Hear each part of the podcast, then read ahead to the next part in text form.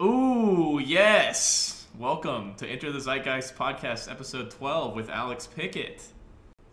We now have a new cool layout for our stream. Uh, very minimal still. Um, but I'm pretty pumped about it. Oh, well, you can't hear Alex? You can't hear Paul? Oh my gosh. We're gonna have to restart the stream. We're gonna have to redo everything. Okay. Nothing to see here. Nothing to see here. Do you see the sample goal or do you see be our friend on the stream? I see sample goal. What the fuck? I'm banned from Twitch. Welcome to the show, Alex. You're into the Zeitgeist episode 12. I'm going to rename the episode right now because apparently I didn't save my rename because I'm bad at streaming. Uh, you can just overwrite Chris's episode, you know. but I'm happy to be here. Yeah. So Alex is great friend, EMT. He was talking about um, COVID in nursing homes, and then I responded, "You already had COVID before." Uh, this is an awkward way to start the podcast, but okay.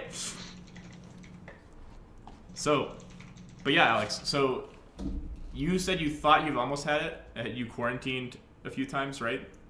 There were a couple times, like, before my company had, especially in the beginning, where we didn't have as stringent, like, body pr- uh, protection for COVID. And uh, I don't know if it was just, like, stress or allergies, but I, I felt, like, r- kind of sick the next day. And, you know, paranoia gets to you. But, and that was also back in the day before rapid COVID test, where I had to, like, wait sometimes a, a week for results. I'm like, well, I just have to quarantine until then. Yeah. Well, I mean, it, it makes sense as well because just like the uh, oh my gosh, Paulo, what are you doing? I'm But- adjusting things subtly, but now But, it's very obvious. uh, the oh yeah, but like in those days, like COVID was, um, like the first two months of the pandemic, no one even knew what was going on. Everyone panicked and bought toilet paper, and they thought that they were going to die of hunger or be shot going to the grocery store because you, they got the last like package of TP. um, I feel like it makes sense to be like extra careful earlier on. Well, well, kind of unrelated, but pretty related. I had a surreal experience. So, uh, just just a few moments ago, I, I messed up my sleep schedule recently. I don't know how, because I work night shift, but somehow my sleep's like, oh, you need to go to bed at eight and wake up at three a.m. So I went to the store to get an energy drink, and I pulled out my mask, and it ripped. So I'm like, well, either I can like go on the podcast groggy and go to sleep, or I can, you know, just pretend pretend I'm in East Tennessee and I'm Pretend it's vaccinated. not I- ripped. I, I, I, could- I could just walk walk in there and confidence trick it. And, you know, the cashier's not wearing a mask anyway, but the people in line were. And that's the first time I've been in a store without a mask in over a year. yeah, you just uh, go in and you're like, yeah, I'm a Republican. What of it? Like- yeah, not how it was. like, I- like I felt so bad just like looking around, like, oh, it's okay, I won't, I won't look at you. I can't spread germs to you. That's just pull out. I have my vaccine record in my wallet. Just like pull it out and show it to people. Like it's okay. Here's my badge. yeah, it's really weird because in Denver, that's the exact same way. Like, you, like it's like you better be wearing a mask, sir. Which I'm glad, good thing. But when I went to that, uh, when I went to Georgia for a few days, I was like the only person in St. Simon, Georgia, that was wearing a mask. Period. Like I'd go into sandwich shops, not a single mask to be seen on the staff, on the customers, nothing. Like no one comes in with a mask and orders and go sits down and eat. They just walk in, maskless very different and i feel like it would be more like i feel like that is that not a, not the case in tennessee right now I mean, it, it depends. Like in a place like Oak Ridge, yeah, but like when I'm on the job in Knoxville in my uniform and a mask, pretty much the only other people in the store wearing a mask are the employees most of the time. yeah so how is the job how has uh being an emt been during covid less calls more calls i guess probably at this point it's normalized Well, yes and no, because well, first of all, I should clarify. I don't work for an emergency service because I would, but it pays less. Like, so why would I? You know. So our appointments consist, but well, before COVID and still today, consist of doctor's appointments, dialysis appointments, and uh, discharges from hospitals to residences. So doctor's appointments pretty much went away, and that's a good chunk of the business.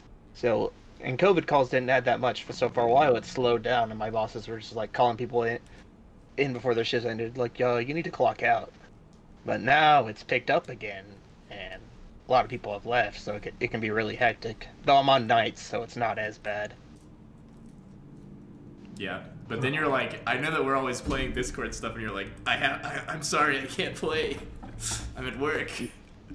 Yeah, I mean, working nights has an advantage. Is like, I get a three dollar shift differential, and Oh, that's I don't big. run as yeah, I don't run as many calls as I did on days, but at the same time, it's hard doing normal people stuff. Like I got in a car crash a few weeks ago, and I'm like, well, I have to get up at no, I have to force myself to get up at normal people hours so I can deal with all this shit with I guess that's insurance true. and getting a new car. But you also have, um, if you never need to do stuff, you don't have to like, you don't have to ask off work to go do like stuff during regular business hours. Like if I want to go, true, if I want to go to get a doctor's appointment, I have to take off work to go to the doctor. Um, usually, or like the dentist. Yeah, recently, one of the past few days, my boss is like trying to redo the schedules for the whole company, and one of the shifts that's on there is uh, you work seven days straight for 12 hours, then you have seven days off. I'm like, I can see the perks and disadvantages to that, but like, maybe if I worked an office job, I could do that, but with my job, it's like, no, I come home exhausted from a shift. I, I need at least like, I can't work more than like three or four shifts in a row, you know? Yeah, that I mean that seems like a lot to do. especially since the shifts are 12 hours long. Well, now they're going to be 14. And it would take like four days just to recover from those seven days of work. You really only get like three days off, if that, to just recover your body. yeah, and it's not like I'm getting more overtime do it because they they split the seven days up in the middle of the pay period, so it's not like you're getting more overtime either. Oh yeah, that's unfortunate. Like my job, I've been working a lot of overtime lately. Like in the past two weeks, I think I've gotten like 30 hours of overtime. Um, kind of unfortunate because I worked on Saturday and Sunday, at least a little bit. Um, you gonna take that from Chris, Alex? Welcome What to, is it saying? for all those who are participating in the chat. Uh, Uh, I- I, I, Probably don't see Duncan any, and I don't see any money next to that comment. so friends of the show, respond to it. thank you for uh, thank you for commenting. Look, we're we're not money grubbers over here. We'll answer whoever I- I decides to talk to us. Um, But but uh, how how is how is people's thinking like evolved over time? Is it just like the same constant like level of denial when it comes to COVID, or is it like some adjustment has occurred as it's gone on? So, I work with fellow EMTs. You think they're medical professionals? It's, they're trained, right? But like, the Republican brainwashing that goes into Tennessee is next level. Like, there's a paramedic that works with us, and she's an anti-vaxxer. I'm like, you figure those things would be incompatible, but they're not. And there's and there's other people who are like, yeah, I'll wear my mask for my job, but you know, I, I don't believe in it outside of that. It's still a liberal conspiracy. It's only not a liberal conspiracy if your boss is telling you to do it. Like, oh man. People still don't see the irony of it. They're like, uh, masks are anti-freedom, but like before COVID, if you like tried wearing a mask in some places, they'd be like, take that off. yeah, for it's sure. like a privacy issue, you know? yeah, that's it's interesting because there's like I was actually watching some like random video and someone was getting robbed and like you knew you were getting robbed as soon as someone walked in the door because they would be wearing a mask. And now it's just like standard operating day to day procedure. Um, because if the people are supposed to be wearing masks. I think it's kind of good though for like privacy things. Like there's so much stuff about like facial recognition and stuff like that. Like you would think that a lot of like the libertarian like privacy advocate people would be like, you know what? It's actually kind of good that wearing masks is normalized because then uh, you don't have all like the stuff that could potentially track you. But nah, doesn't Yeah. seem to be the case. I don't know if I'm really care about the privacy aspect for at least for my life. Like I don't really think that anything's gonna come of like going into like a gas station. But I mean, maybe I, I can see where that might be like useful for some situations. But I definitely think that if I'm going, to, I might continue to wear it in the store when I go grocery shopping, even. Well, for- in- I, I 'cause can usually consider it to be important when it comes to things like protests. Hold on a second. yeah, uh, Pablo's having some uh, life difficulties, but uh, the uh, I don't What is know, it, life or dog difficulties? probably the dog, but uh, Yeah. yeah, wearing a mask in um, the grocery store, I feel like, hey, I haven't gotten sick at all, like zero times this entire pandemic. Which normally I would get like a sinus infection like two or three times a year, or maybe I'd catch like the common cold. But I've I've caught exactly zero things. Your doorknobs do not work, Pablo. They don't. um, I, I really haven't. I mean, I used to get sick so much in high school, and it re- made me realize what a germ factory it was. After I left high school, I like I got sick maybe once or twice a year. You know. Yeah. I mean, that's definitely true. I would always feel kind of sick if I ever like had to get near like the ground on the high school or something. It's just kind of gross. It has it was only cleaned a little bit, but I mean the same How many thing. times do you have to get near the ground in high school?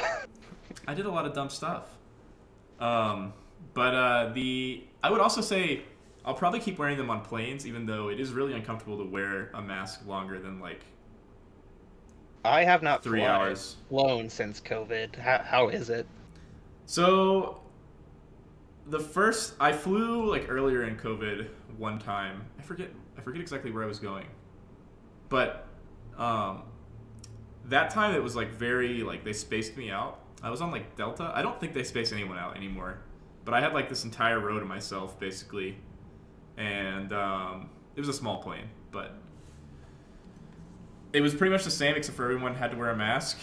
Um, but this was like in October. Maybe it was. Did anyone try to resist the tyranny? Uh, I don't. People were doing that. No one really on my plane. Actually, no. Mhm. Just kidding. There was a guy. Um, he was wearing a bandana, which clearly they don't. Those don't cover the bottom of your face, and like they're very thin material, so they don't really stop germs. So they're not approved by like the um, governing bodies. I forget what they're called for the airlines. Um, or I don't think the CDC recommends them either. But because of that, the flight attendant was like, "Hey, here's this real medical mask. Please put it on." And he was like, "I'm wearing this. This works." And she's like, "Sorry, sir. You just got to put it on. Please, just do it." And then he didn't put it on for like another three minutes. And then she came back and he's like, "You have to put that on right the fuck now." and then he like he put it on underneath his other mask. He like wrapped his bandana uh, around it and then like put it on so he could feel cool about himself, I guess. Oh my god. The f- I've had it happen to me at a hospital before where I walked in wearing an N95, so better than a surgical mask, and the hospital staff is, is are like, uh, "You need to put this uh, surgical mask on over that," and I'm like, "Really?" I'm like, "No, okay." It just looks like, I mean- ridiculous, but I'll do it. I don't think it really matters. I, I will say it does it does make sense. I in some ways like the bandana is probably more comfortable than like the surgical mask that I feel like the surgical mask digs into the back of my ears, but it just doesn't protect against things. It's not a I thick. have a life hack for it though. You can connect it to like the back of your ponytail if you grow one out, so then it doesn't put any pressure on your ears. You just tie it For- around there. For me, the main problem is just fogging up my glasses. Like, I, I, I've had it happen where I'm like, I just have to take off my glasses when I'm doing some rare patient because I can't see what's going on. Because sometimes it happens, but yeah, it's just like getting the nose bridge right, I guess. oh Have yeah. you uh, tried the soap trick? If you get like a little thin film of soap, like behind uh, your glasses, that prevents them from fogging up. I would use that uh, when I would work at restaurants and go in and out of the freezer. Okay. Yeah, I've heard that works for people who like wear goggles and stuff or masks. Um, like if you're if you're like My- swimming and you don't want your goggles to fog up while swimming, you can also use the soap. I have had some people take masking a little too far, though. Like, my partner and I were picking up a a psychiatric patient from the senior ward. Like, they have a most well, at a good percentage of hospitals, they have a senior behavioral center for like either like schizophrenic or really demented old patients. And we tried putting a mask on him. Of course, he ripped it off. So we're taking him out out of the front of the hospital, and of course, it's not any any like medical professional that works there. It's a lady in a pantsuit stops us and says, "Um, he needs a mask." And we tried saying, "Uh, well, he's a psychiatric patient." We tried putting one on, he ripped it off, and then without a beat, this Karen just looks at us and goes, "Well, he needs a mask." And thousand thoughts raced through my head of what could I say. I'm just like, "Okay, uh, thank you, ma'am," and we just walked on the way. Interesting. I I feel like that's a. I mean, obviously, you want to try as hard as you can in those scenarios, but that's one of the scenarios that you just kind of have to accept that this is how life is going to be. Like, you can't play by the rules every time without deviation in a world that's Yeah. just like our world is not perfect, you know. Yeah, that's when you have to rely on everybody around that person being safe so that they don't get it. Like for example, my mom, uh, she was training to become uh, to become like a psychiatric nurse practitioner, right? And so she would work uh, like as a uh, resident nurse or, or something like that. Uh, and she would take care of like these patients. Like one lady had a stroke, and so, so she's kind of like stuck in the mind of like a, a like younger like person, like an infant, but she's like in an adult body, and so she could not really keep the mask on her face, uh, or just didn't understand. Um, and so she got COVID.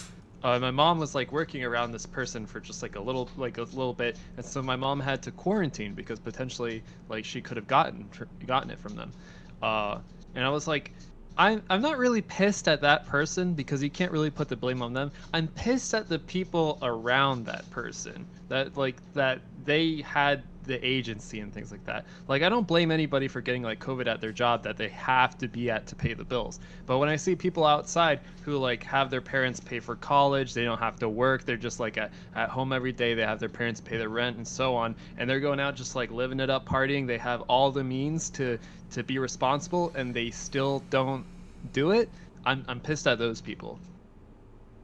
so kind of related that a really scummy thing my company did related to covid is back in march when they didn't know how serious that would be our our, uh, our vice president of operations who works at the same building as all pulled everyone who was on shift that day into for a little like family get meeting in the company lounge and he's like well uh i know you're all worried about burning for your sick and vacation time on covid but uh i've talked to the ceo and uh don't worry about it uh we don't have to go on workman's comp or anything. We'll just pay for your two week quarantine. And towards the beginning, uh, they, they were they were paying for two quarantine, but that was just a verbal agreement. We didn't get that in writing. Towards uh, October or so, because this was in March when he said this, uh, people started to get COVID, and uh, that agreement was just kind of out the window. People would just burn through their second vacation time and be screwed for the rest of it. Yeah, that's Like- messed up. Do you guys have like a union of some Eh, sort? Some places have unions, we do not. But uh, the line they used is, uh, "Well, how do we know you got it from work?" It's like, I don't do anything. I don't go out besides going to work. You know, like I don't have much of a social life that's not online since COVID. But you know, you can't like prove that really. Yeah, I feel like there's room for lawsuits here if people wanted to pursue them. But uh, okay, I, I I have a different mindset on this. I think yes, you need to be very careful and you need to be very responsible in what you're doing. But I don't think that you, like Pablo. I feel like you've lived like a very hermit-like life since COVID began, which is very admirable. But I don't think there's a problem with like. I think it's fine to go to restaurants. You just need to make sure that you're not like, but you don't become a super spreader. Well, I'm Like- not talking about restaurants. Like the Yeah. times in which I got pissed and intervened was when when people were just like throwing like block parties where there's so many people they No, can't yeah, yeah, even fit all in the house house Like the one spilling out onto the street. back to episode into the zeitgeist uh, i forget what episode it was on but uh, we talked about this where pablo got like assaulted because he was confronting a block party. Yeah that that's the kind of stuff that's definitely not okay. I was also not okay with the wedding that i went to. It was way too lax in georgia. But i came home and quarantined and did not see anyone at all after i got home until i got a test. So I think, but I think it's just up to society to be responsible enough to know, like, hey, I've been in a risky scenario. I should not be going anywhere. But the problem is people don't do that. Yeah, like I, I've seen the some articles online that talked about the way that COVID spread, and it was mostly going like through strands of just like one person infecting one person infecting one person because they're all trying to be as careful as they can, and then it just hits one person like uh, uh, and that it explodes from there where like one person is just not being careful at all, and so it spreads like in that kind of manner. Uh, So I would think, oh, like I have to be ultimately responsible. So if I get it, I don't even get that one other person because the real problem is that it goes down the line uh, with a bunch of dominoes and it hits a super spreader idiot, and uh, so that's kind of like on me, right? In- Yeah. In, a way. Uh, I had to swerve this one person because they were like, "Hey, uh, like you want to go on a date or whatever?" And, and I'm like, "Okay, sure." And she's like, "I'm at this bar," and I look on Snapchat, it's hyper crowded. I ask, "Is it crowded?" She's like, "Yeah, it's crowded," and I just fucking ghosted her. I'm done. Yeah. Another thing to keep in mind is like COVID bubbles. I guess like, at least my friends in Denver, we've sort of like made COVID bubbles in a way. So pretty much we hang out with this group of people, and it's like, hey, if you've hung out with anyone other than this group of people, you need to let us know. And like, um, that way, and like everyone's trying to be safe on their own. But like some of our friends in Denver, like one friend just like randomly called us and was like in Texas for the weekend, and we're like, well, we're not seeing you for another two weeks, or until you get tested. Like, like no warning, they just like spur of the moment flew to Texas. Um, I- probably I will say smartest the- the one thing I've had on those anti-masking idiots that are like, "You- "Do you even know anyone that's personally had COVID or died of it?" I'm like, "Yes, and yes." like in Dec- in December, we lost three of our dialysis patients to COVID. One of which I had to take home from UT on hospice. I had to rush that one because he didn't even have a day left. Man, it was really sad. But yeah, it get it get really bad in nursing homes for a while because they would just so they would quarantine every patient that came in, regardless if they have co- that recently came in, regardless if they had COVID or not. So they would put these COVID negative patients in the same r- wing as the COVID positive patients, just you know asking for it to be spread. Oh, and second- so they would quarantine them in the same wing. Yeah, and second of all, it's not like these nursing homes have like isolated ventilation units either. So Yeah, it's not like a hospital, right? yeah, Mm. I mean, they could have. They, they had they had people scout out field hospitals and they could have put them there until they got over it, but they're like, oh no, we'll just put them in a nursing home. But the best is uh, so th- there's a group of nursing homes called NHC, and they vary wildly based on what neighborhood they are. Like, uh, there's three in Knoxville. Two of them are absolute crap, but uh, can you guess what part of Knoxville the really nice one's at? Uh, Sequoia Hills, somewhere around there. It's Farragut. NHC Farragut's the real nice one. All the other NHCs have COVID wards, but whenever someone at NHC Farragut gets it, they ship them off to another NHC. one of the poorer ones. Man, I mean, I guess from a logical sense, I feel like that makes a little sense because then if you you would like have one hospital that you deem the clean hospital, and then you still like not that you're not cleaning the others, but um, I mean, uh, NHCs are nursing homes, but not, not or yeah, hospitals. yeah, sorry, one nursing home that you deem like the clean nursing home that like no one's infected at, and if they are, you get rid of them and put them in another place. But the clean nursing home happens to be the most expensive one. Oh yeah, okay. that sucks. Yeah, they definitely they definitely shouldn't be like That's a weird gray area. It's not like it's definitely not morally in the right, but you can like argue that it makes some sort of sense. I don't know. a little unrelated, but pre-pandemic, do you guys remember those commercials where it's like, uh, "Are you are your are your people facing nursing home abuse? You might be looking at the stuff with rose tinted glasses." Like those commercials on TV. You guys remember those?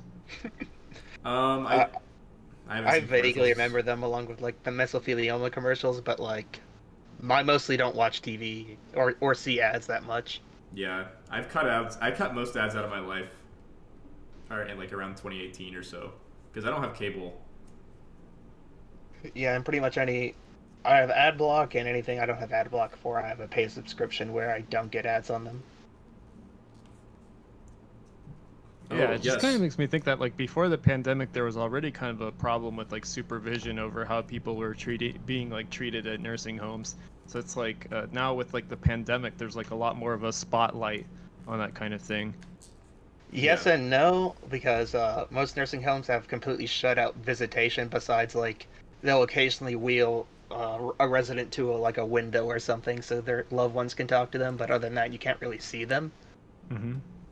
But uh, th- there are a few nursing homes like there's one called Serene Manor in Knoxville, and ju- just for context, everyone there's a ward of the state. Like they don't pay to be there, but you walk in there and you think there's like a war going on you haven't heard about. It's like a World War One field hospital. There's like five patients in a room. Uh, one of my colleagues told me she delivered a patient there, and she, she saw someone in scrubs. So she started to give her a report to them, gave like the whole report, and then walked away. And then another person in scrubs walked up. It's like, hey, uh, who'd you bring here? It's like, well, I just told her. Uh, uh, oh, she doesn't work here. That's just a patient. I'm like, what? Weird. That might be a HIPAA Putting patients in violation. scrubs. oh my god. Yeah, that I don't know why that's happening, but uh, yeah, my grandmother, she's in a nursing home uh, in North Carolina, and she's like 85, but like she really hates um, leaving the her nursing home. Like she she doesn't she like so like before the pandemic she would like stay there, but she might like come visit like her my aunt and now my parents because they live in North Carolina now, just like a few days at a time and then like go back to the nursing home. But now anytime she leaves, she has to quarantine for 14 days when she comes back. Which is good, but that also means that she is a 80 like 84 85 doesn't have internet. And so basically all she can do is like watch cable TV uh, for 14 days and not interact with anybody else in the nursing home. Um, so, So, she, so uh, I was gonna say, let me let me clarify something here that probably most people don't know. There are actually like three levels in nursing homes. There's what you just call a nursing home, and that's basically just senior people living together, like minimal caretakers. That's like a senior living community. There's an assisted living facility where they're like, they'll bring you your meds for you to take them. They may like help you clean and bring you some meals. And then there's finally what we call a SNF, a skilled nursing facility, and that's where if like you're a person who like can't get out of bed or like basically you need people to do most everything for you. So like an assisted living facility, people can like walk outside and walk around where the sniff it's kind of like you're on lockdown all the time kind of. yeah. Yeah, my grandmother was in was like a, a, a oh, regular so nursing sorry. home. I was gonna say assisted livings are generally much nicer than sniffs. There are very few sniffs that I I would feel comfortable putting my grandparents in if that makes sense. Yeah. Yeah, my grandmother actually likes hers a lot because she just like will like go gossip with the other ladies and like eat food and stuff. And like she, like they like they she goes to three meals a day where like she just like socializes and then she can like do whatever she wants, I guess. And then she would often kind of like go shopping and stuff because she like likes to do that, but she can't do any of that because if she leaves the facility, she has to quarantine in her room for 14 days. Um, so she doesn't even really want to go see her like her her daughters, my my, my mom and my aunt because um, it's just not worth it. Something tragic towards the beginning of the pandemic too, speaking of visitation, is uh initially hospitals weren't letting any visitors in. And uh there was one lady that we we took from Park West to her cancer treatments across the street and they weren't even letting her sons come up to visit her and this this lady like During it, it, yeah, this was probably in like March, and this lady like she may or may not make it. Like radiation's so somewhat effective, but like the ophthalmologist heard it there and called and laid into the people at Park West. They finally let her sons come visit her, but like they weren't letting anyone in to come visit people. And like that that's ridiculous. What, if someone has power of attorney or something? You know? Yeah. That's really messed up for sure. I mean, I think clearly now that we are like all messed up, like it makes sense to not allow people to come in without a mask or something, but like actually like if like if if I was on the in the on the ho- in the hospital dying from like a car crash and my parents couldn't like come in, I feel like there would be some hell to pay. You know? Yeah. That. I mean, they finally wisened up. Probably about June, they started letting one to two people in to stay with you, like how it should be. You know? Yeah. Yeah, a lot of the rollout of the policies was like is kind of like it caused like a lot of confusion since like it, it's kind of like every institution's kind of like doing its own thing, but like figuring it out as it goes, and like many are kind of like reinventing the wheel, like is because like with with your work, right? You work for like a company and there are like other companies that are also doing like EMT stuff, right? Uh, Yeah. it's kind of difficult to have like a unified policy across all of them, since they're all kind of working independently from each other. Yeah. I mean, It, it- there's there's some nice stuff other companies too. Like my my company probably had better PPE, but another company in Knoxville, the 911 provider, uh, they whenever their employees re- if they ran like two COVID calls a week, they got a $500 hazard pay bonus. We didn't get anything like that, but we also had probably better uh, PPE and uh, decontamination policies than they had. I think. yeah, so, you're less likely to like get it's a sick. trade-off. Yeah. That's yeah. It's so interesting. say? Sorry, you go, John. It's interesting that like sometimes they'll get like hazard pay. I feel like hazard pay was like around at the very beginning of the pandemic. Oh. People disconnected. It's okay. He'll be back. uh, but at the very beginning of the pandemic, like they were offering hazard pay for like restaurants and stuff. I don't think they're offering that anymore. Or like, I mean, maybe some restaurants are, but I, I haven't heard anything about it recently. Pablo, are you See, back? I also, I also wondered how that hazard pay would work though. 'cause it's like, lost connection. yeah, we'll we'll pay you a percentage of your hourly rate, but then you're a waiter and your hourly rate is technically like two thirteen an hour. Yeah, that's kind of messed up, I guess. So what do you say would be like people's biggest like misconceptions like working like EMT? Like what's like the dumbest stuff that you've heard? Uh, I mean, stuff that I haven't heard as misconceptions is like people think I make bank because they see the bill. I get a very small portion of that bill. Like I make thirteen thirty six an hour no matter what call it is, whereas my company can make anywhere from three. Well, they'll, they'll bill for anywhere from three hundred to fifteen hundred dollars, and that's just for the basic level shit I can do. Man, where does it all go?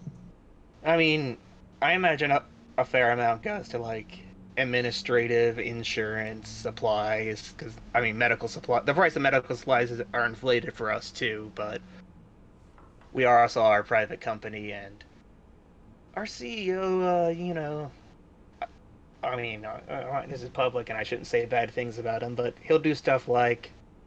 So we have an amb- there's there's our ambulance bay right, and uh, there's a storage room next to it, a small one we use, and next to that is a big storage room, probably about a third of the size of the whole ambulance bay, and it's just full of antique furniture and paintings owned by our CEO. He just uses that as a storage space. I feel like that's just typical small business loopholes.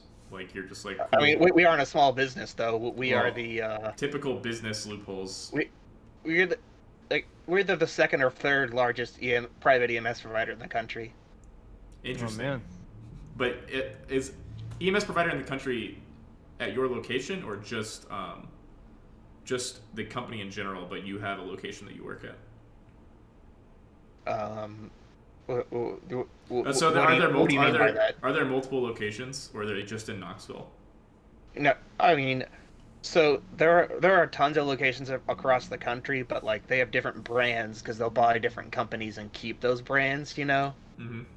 So like they all have different names, but they're all the same company. Uh, so it's like the like food sto- like stuff in like the grocery store where you think that you're getting like different types of hams from different kinds of brands, but they're all pretty much like owned by like Unilever or something like that. Yeah, but I mean, it's a little different with EMS. You, you kind of want consistency rather than like, oh, here we'll, we'll give you a little bit of this, a little bit of that. You know. Look, I want some goth EMT. I want some femboy EMT. I need a brand, you know, like you know, have like a Garfield on the side of the of the wee woo wagon. Come on, like Yeah, rather than the the, wee woo, it's I hate Mondays. Like we need the un- we need the neon um, underlights for the for the uh, the ambulance blue and red on the road. That'll be good stuff. I, I, I will say there is one company that my former partner now works for, and their ambulances are painted like the American flag. I'm like, I, I don't think I could drive that, man. it feels too tacky. I could totally drive that. I would. I would like wear. I'd like get some American flag sunglasses and stuff, and be like, just embrace my my inner Americanite. You know. I, I'd just do the tackiness with the American stuff once I get my citizenship. I would have like an American flag hat, American flag shirt, underwear, like pants, socks, shoes, and then go shooting afterwards and be You're like, yeah, America for the describing one my college day. roommate. I, d- I did think of another misconception, and probably the h- time that I had the hardest bite my tongue. So, we were taking a, a son from a nursing home to his doctor's appointment, and his dad was riding up front with my partner. And I hear his dad just start railing against how socialized medicine is going to be the death of us and how it's going to ruin this country. Well, if you look at your son's uh, pay information, uh, it's being paid for by Medicare and Medicaid. But you know, I'm not going to say anything and cause trouble. But Yeah. like, I mean, people just have their opinions, I guess. It's interesting that your parents don't have any, like, don't understand the viewpoint. Uh, also, thank you, Chat Goblins, for being uh, entertaining for me.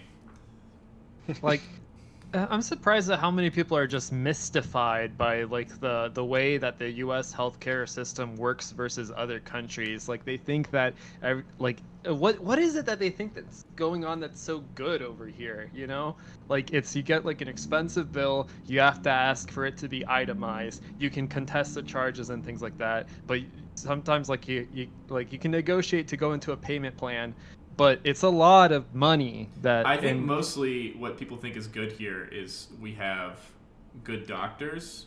Not that there aren't good doctors elsewhere, and we have good technology, but we also have more regulations than other places, which means that like newer hmm. treatments won't necessarily get approved right away. Correct? I know it can take a lot of money for the FDA to like approve a drug and go through the research process. I would say But- that there are very good and affordable doctors in places even like in Argentina. It's- Oh yeah, definitely. The, So the fear like- I've heard about socialized medicine is people see their medical bills and they're like, "Well, if we have socialized medicine, I'll have to be footing the bills for other people's expensive bills."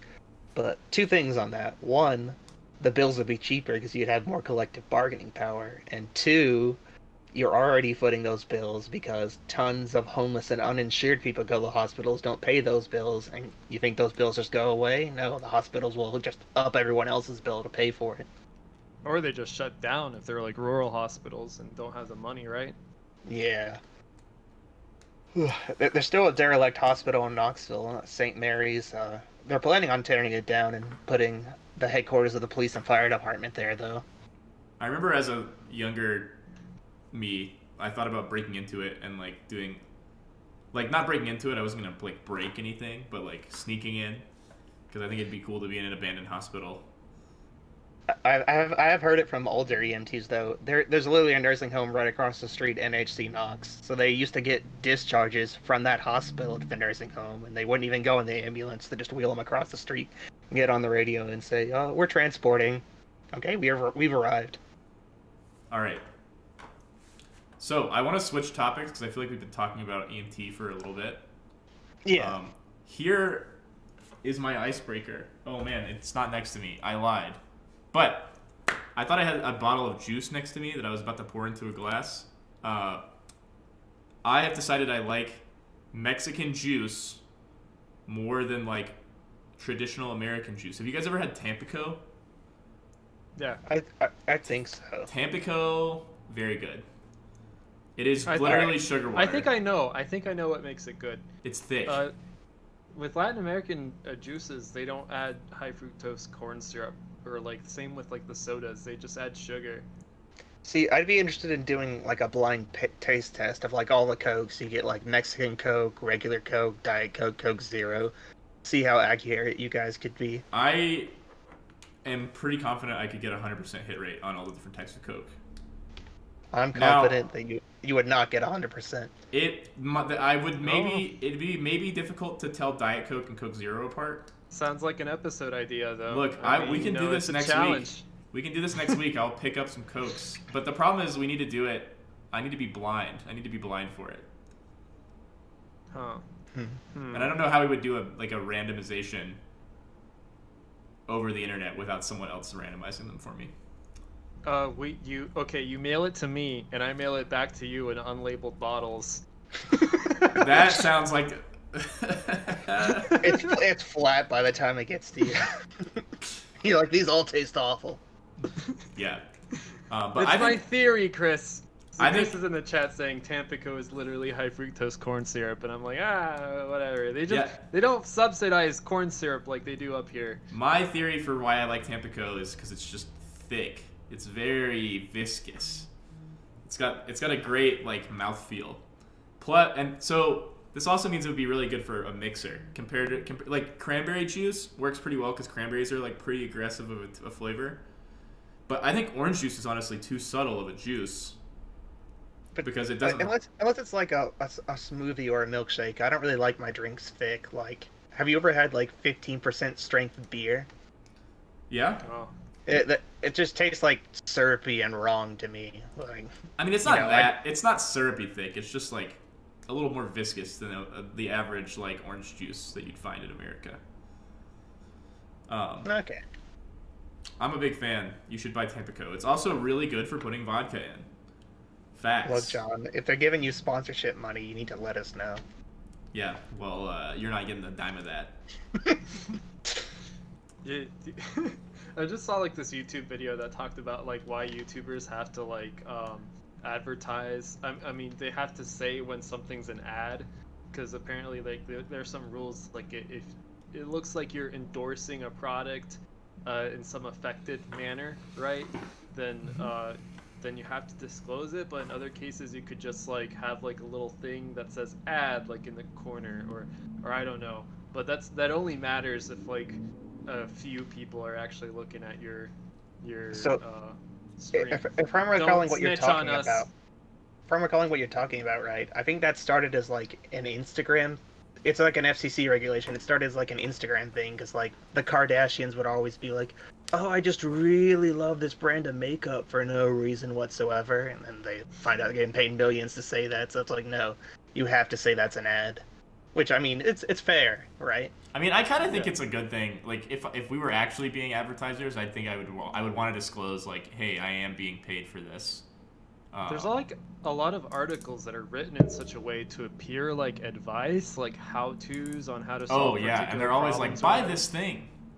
Yeah, it's, it's like a very subtle, like trying to steer you to buying a product. It's like actually an advertisement, but tries to sell itself as Well- like a objective research type thing. A lot of these, a lot of those types of articles will also be like published by the people who are selling the product on their own website usually, and it'll be like, here's what you need to know about this thing, and here's why you should buy our product because it's the best.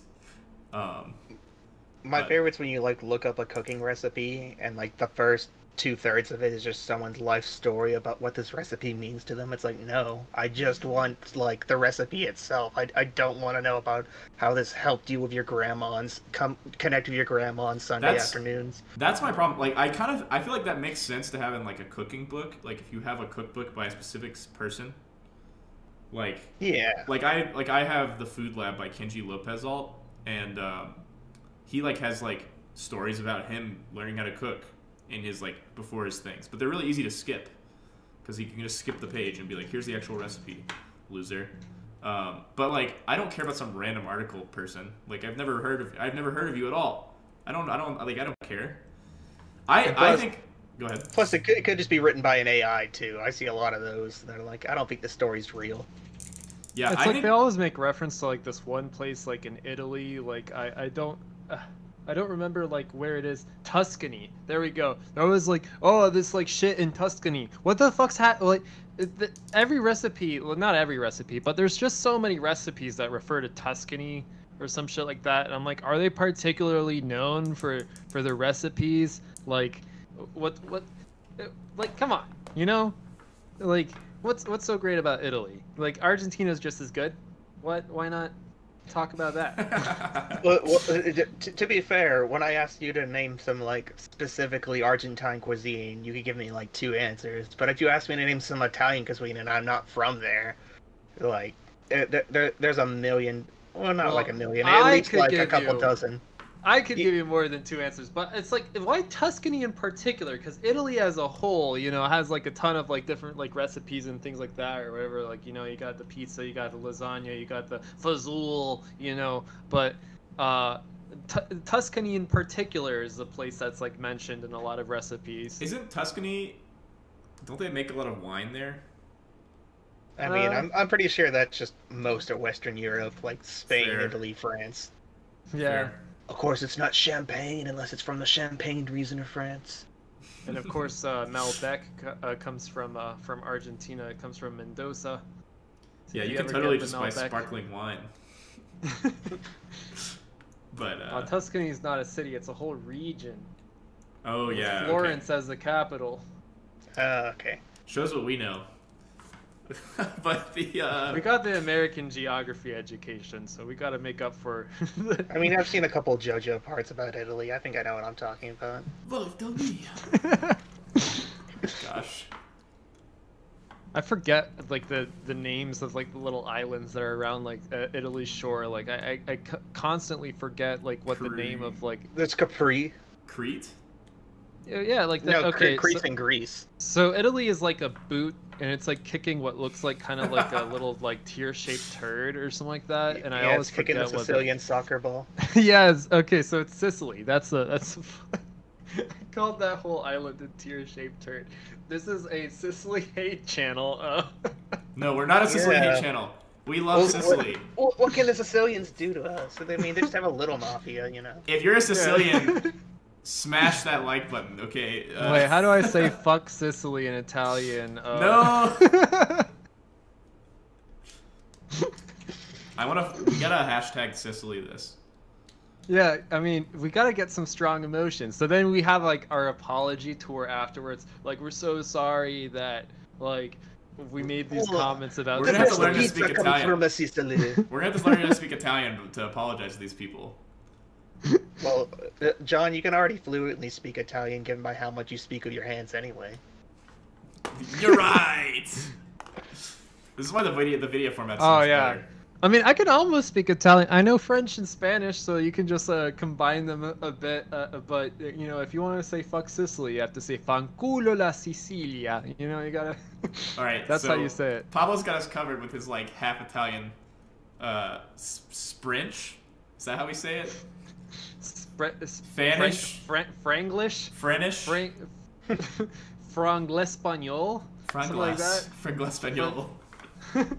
I, I like tried to talk to someone about the way that I try to speak French, in which I combine like Spanish and English, and I try to like figure out which vocabulary comes from French from that. Uh, it- and just, I'm just like, oh, it's like it's Franglish Espanol. That's what it's called. I, I recently learned of a of a better way to learn languages than like the typical classroom format. So there was a way developed after World War II to spread the English language, where you just memorize the fir- the mo- like the 800 most commonly used words, and you use those to construct sentences. Because basically, in most language classes, you just start off like, "Oh, you need to learn how to conjugate everything and the the name of it and all these obscure vocabulary words." And then you get into a situation where you actually need to like use it and you're like uh how do i talk to people I feel like you learn languages like the same way a baby does. You just have to like work your way through the different stages of development, like yourself. It's like you're raising yourself as a kid, but in a different language. Like you can watch like kids programs. You learn like the words for like water or like hospital or police or things like that. Uh, and, and you just like work your way up the media and like the the K-12 education system, but just in a different language. Like, uh, I, I don't think anybody learns how to speak properly the second they're born. They're usually uh, figuring it out as they go. And if you're interacting with people, if you're going online and talking to people, if you're uh, engaging with media, you're gonna pick up on the patterns anyway. And so I think like this big emphasis on just like going through all the different conjugations or whatever is just a, a very unnatural way of going about learning the language because you quickly forget it too. If you're just memorizing it quickly and you're not using it, I'm just like, it, it leaves people graduating from these Spanish classes going like, when am I ever going to use this? Uh, because they didn't learn it by engaging with something.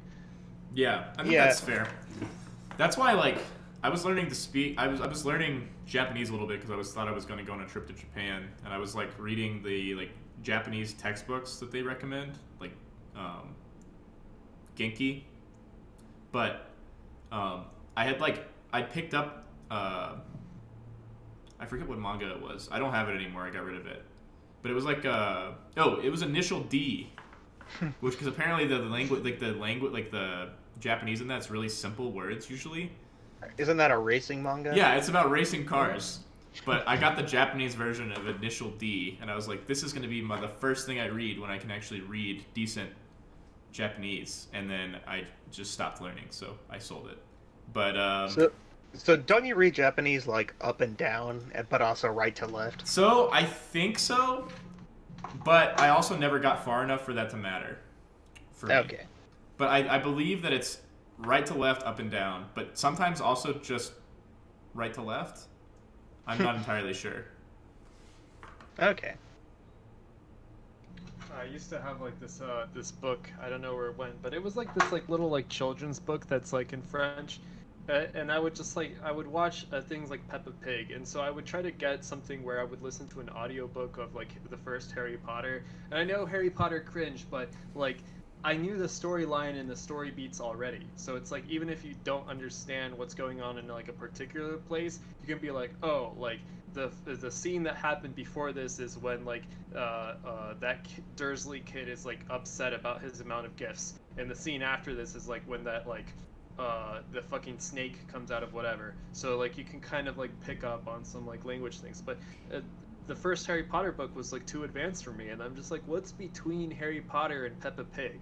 You know? So, so wait, when they translate Harry Potter, do they make up new words for the magic words, or they just like don't. The you- magic words are Latin. I, I mean, some. I, I guess they are, but like, I guess you just pronounce. A native speaker would read them differently than an English speaker would, if that makes sense. Maybe.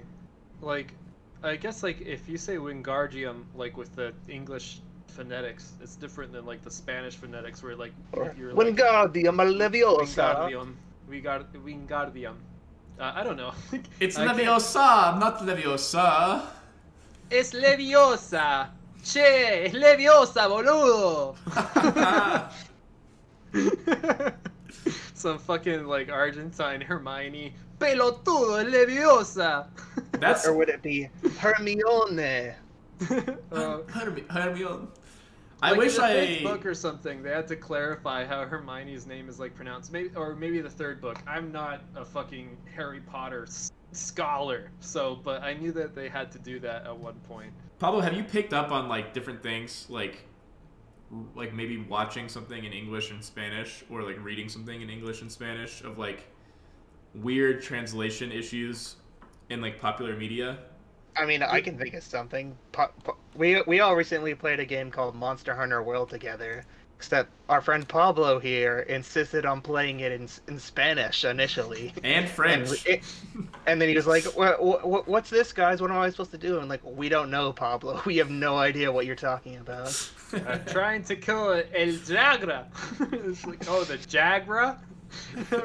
Some of them would be the same, but other things they would completely change the names, like the Scout Flies. They would call them like a single word that was something else, uh, and it would it, it'd be like a very like proper noun name. It wouldn't be like a descriptive thing where it's just like Scout and Fly added together, and like it, it, it has some differences. What bothers me though is when you're watching something in a different language with closed captions in a different language and the closed captions don't line up with the audio.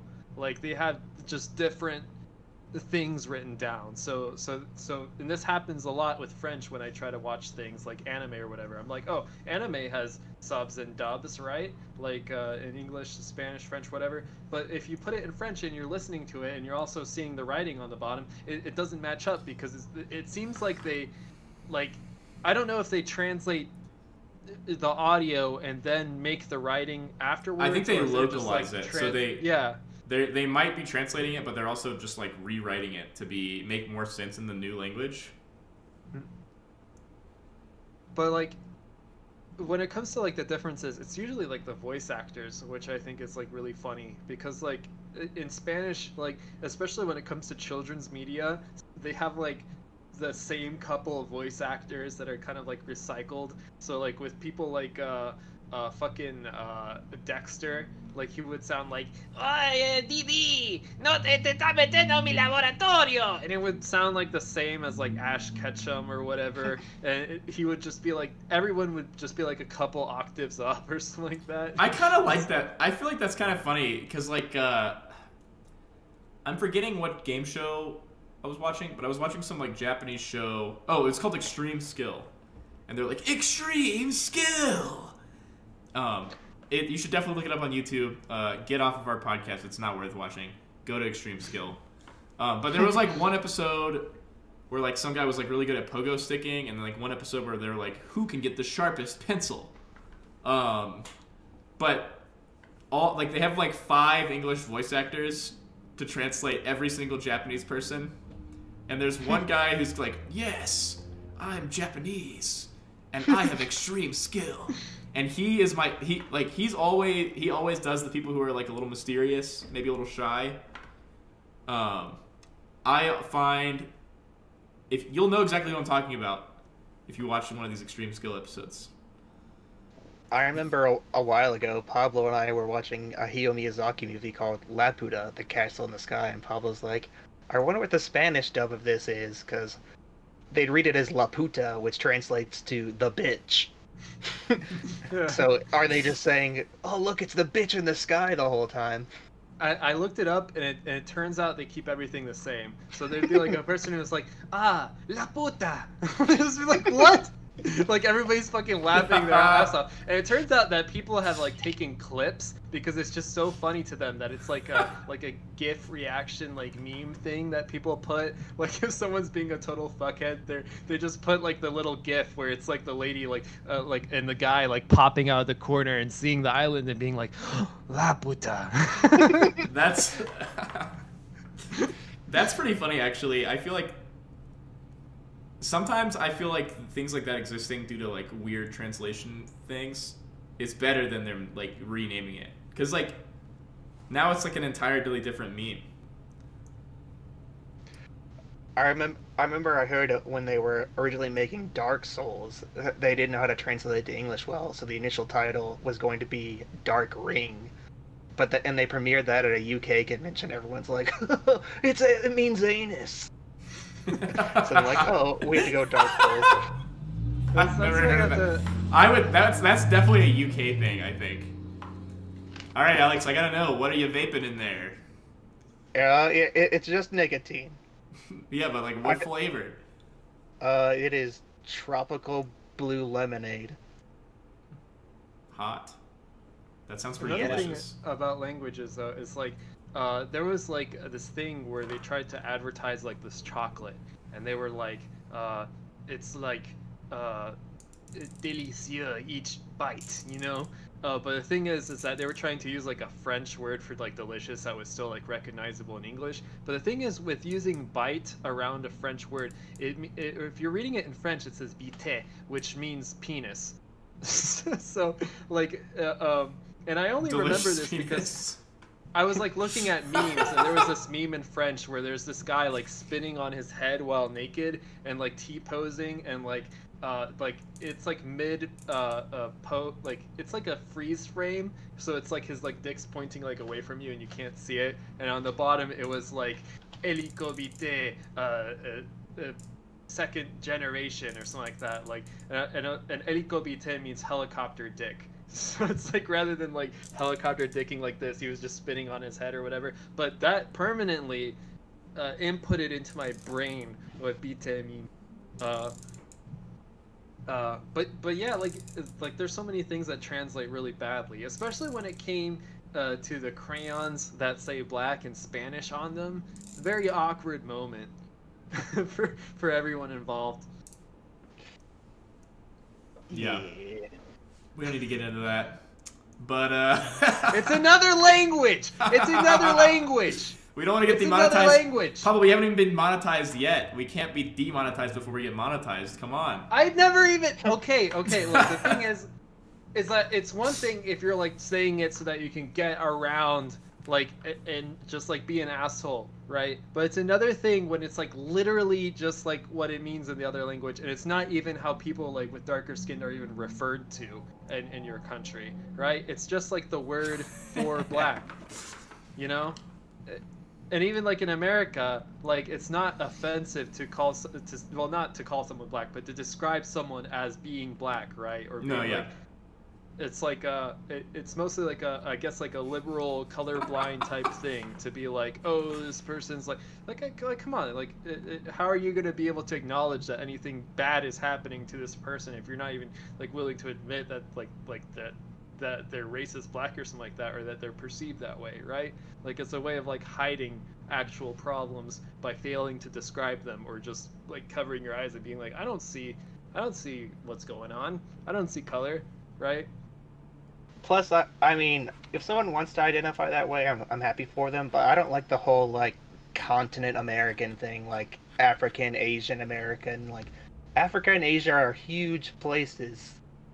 I, I same I've heard. I heard like a lot of, well, uh, to be redundant, Native American people don't like the term Native American because it's very non-descriptive. Like an Inuit person doesn't have that much in common with an Incan person, you know. Yeah, like Or it would make it makes sense to be like Cherokee, or- like yeah, I'm Cherokee or something. Like, interesting.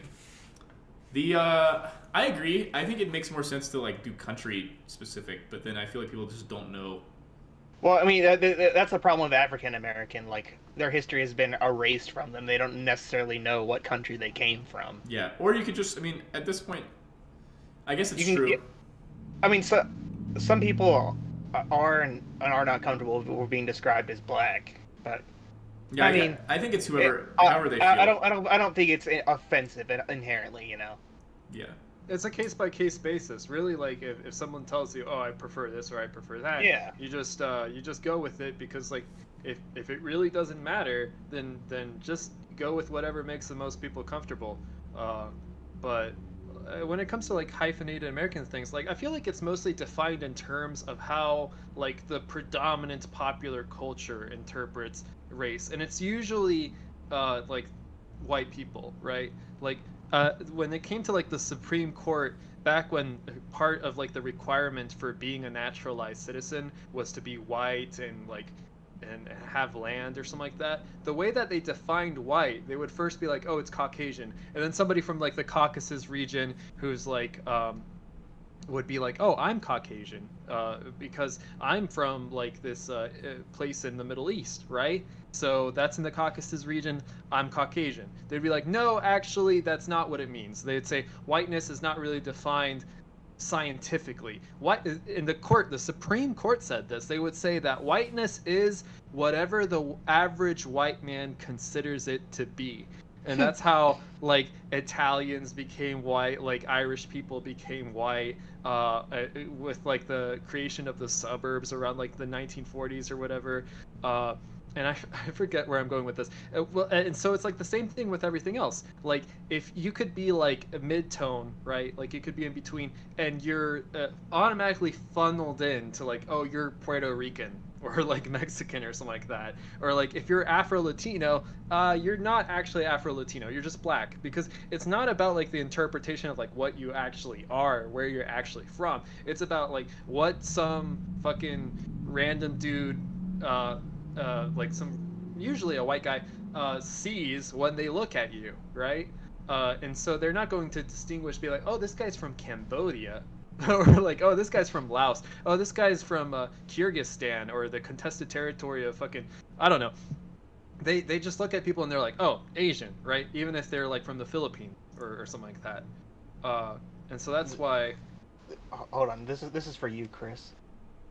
because they're usually just trying to describe the kind of shit that happens Sponsored. with bias, racial bias, and things like that when they're when they're going for hyphenated American type things. Oh man, I'm trying to find my headphones, but I don't know where they are. I d- think that the, if you're gonna buy earbuds, the best price performance are Anker sound sound buds. They're very good. Oh. Also, never get okay. This is an anti-endorsement. Never get like these these fucking Those are um, impals, right? Cohen E7s. Oh, Cal and E7s. Cowin E7s. They're terrible because even if you have them plugged in directly to the computer, you still have to have them charged, right? Because they run out of battery. So you have to keep charging them. Like right like this the battery's low on this, so I have to have two freaking cables attached to my head. This is not good. Don't Yeah. get them. I have way too many head, pairs of headphones. So I have these headphones that I'm using today. These are AKG, uh, no, sorry, Audio Technica ATH M50s, Bluetooth. So the reason I'm using these instead of these is because they block more noise since we're recording a podcast. These are my normal desktop ones. Uh, Austin Carter recommended these to me. These are Philips. They're great. And then I also have like Sony's. I have way too many headphones. I need to stop. I, my life. I need some like Marie Kondo headphone in my life.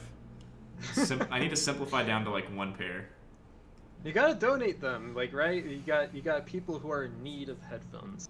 Yeah, I mean, I will say though, in some ways, I want to buy more headphones because some of them are better for certain things than others.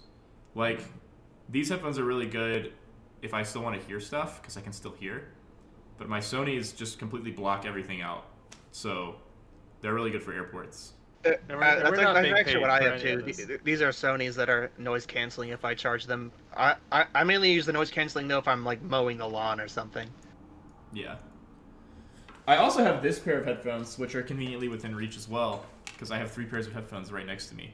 Um, these are really good, but uh, and they're like Avantrees, but they're terrible because they if you like put anything in the way, I'm talking like put your hand on top of your phone, the Bluetooth signal will cut out. And it, the Bluetooth signal is like a seven feet distance. So if you walk away from your desk or something, and your phone's on your desk, you just can't hear anything. So I would not buy these, even though they sound good, for the price. We this was a very this was a weird tangent. Show and uh, tell. to- okay. To, to kind of go back to the conversation we were having earlier, I don't, I don't like when someone who's like, like their great grandparents and beyond have been here describes themselves like, oh, I'm an Irish American, I'm a German American. I'm Oh like, yeah, I, Yeah, I'm like, you're in, you're at least five generations in. You're just American, bro. I'm sorry. not that Yeah, uh, not that I want to gatekeep, but I, I feel like definitely unless you're like going to visit like family in those countries, I don't know if you can really like count. Yeah, I'm an Argentine American. I count. I have my family in Argentina. Suck it.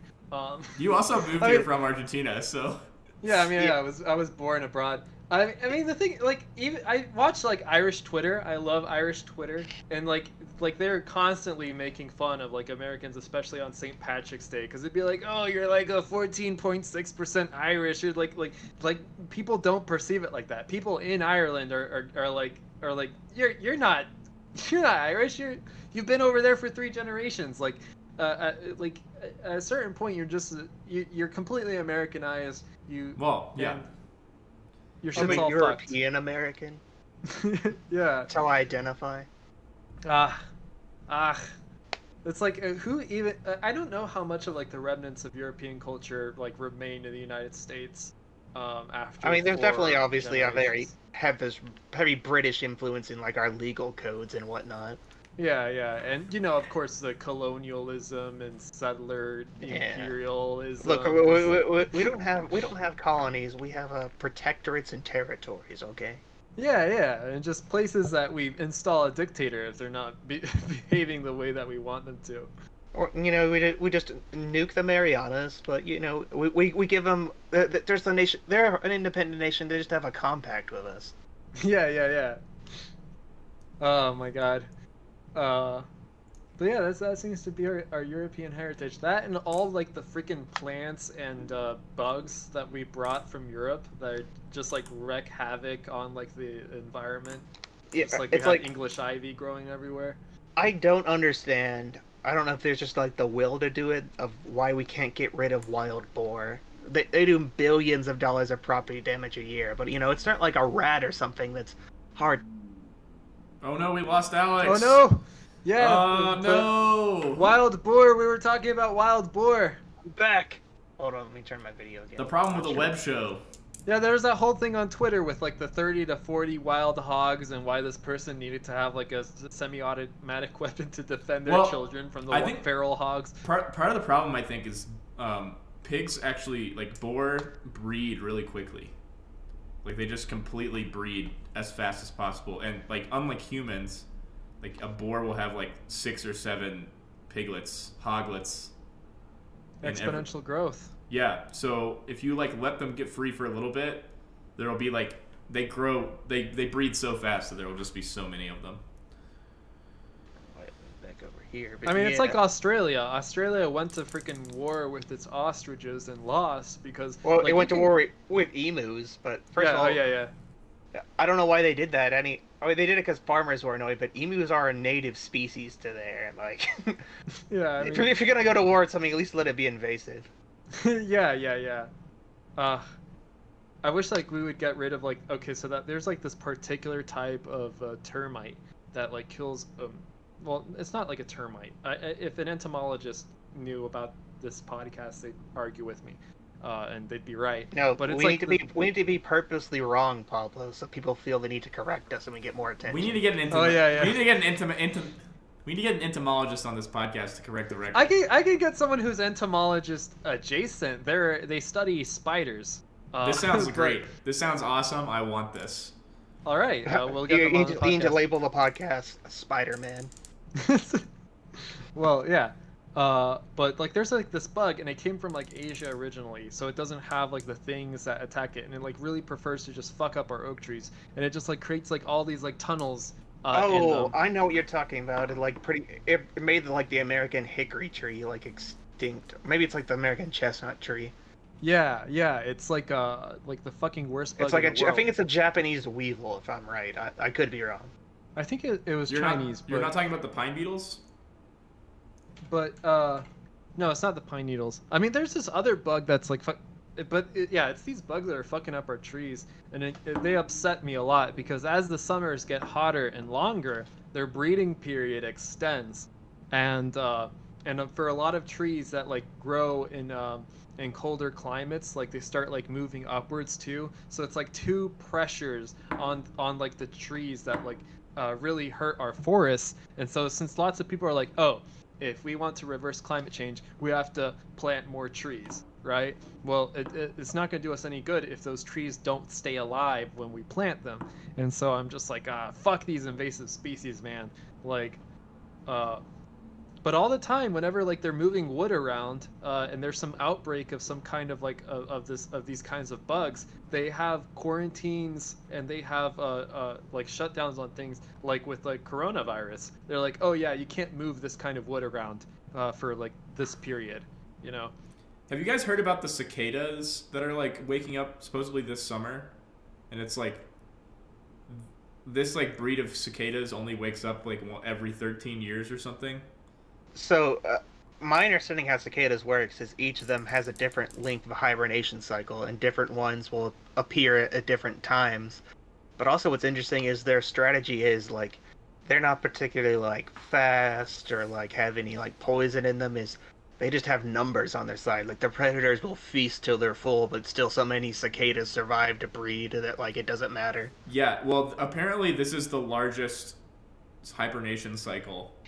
And so this summer cicadas will blot out the sun. Not exactly, not that much, but they're they're going to be a lot more than normal. So if you're going to go outside in the summer in the south, they shouldn't be around where I'm at cuz I'm in Denver, but um, it's supposed to be like so loud. It's Oh man. particularly this year. But that reminds me of like the the the oak the acorn strategy for oak, oak trees, like how they manage to get squirrels to like bury so many nuts that they lose track, and so that they're able to like propagate. Like the oak trees, like they they give like a little like a little bit of acorns like for like three seasons in a row, but then on like the fourth season or something like that, they give like a shit ton of acorns just to like over overpower like the squirrels just like with numbers. Uh, so like like they kind of like throw shit off balance so that they can have like all these like extra acorns around. Like the cicadas kind of like do something similar in which they have like this very like staggered uneven like breeding cycle thing where it's like okay like these have like this certain cycle these have like this other certain cycle but they all synchronize at a certain point where there's so many of them they can't all be eaten Oh Like- yeah, yeah, yeah.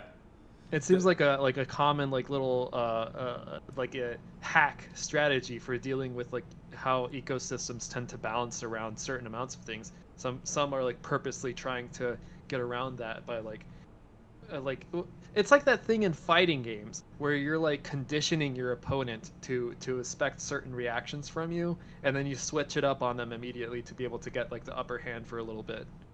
Yeah, it's weird how Uh, populations work like that.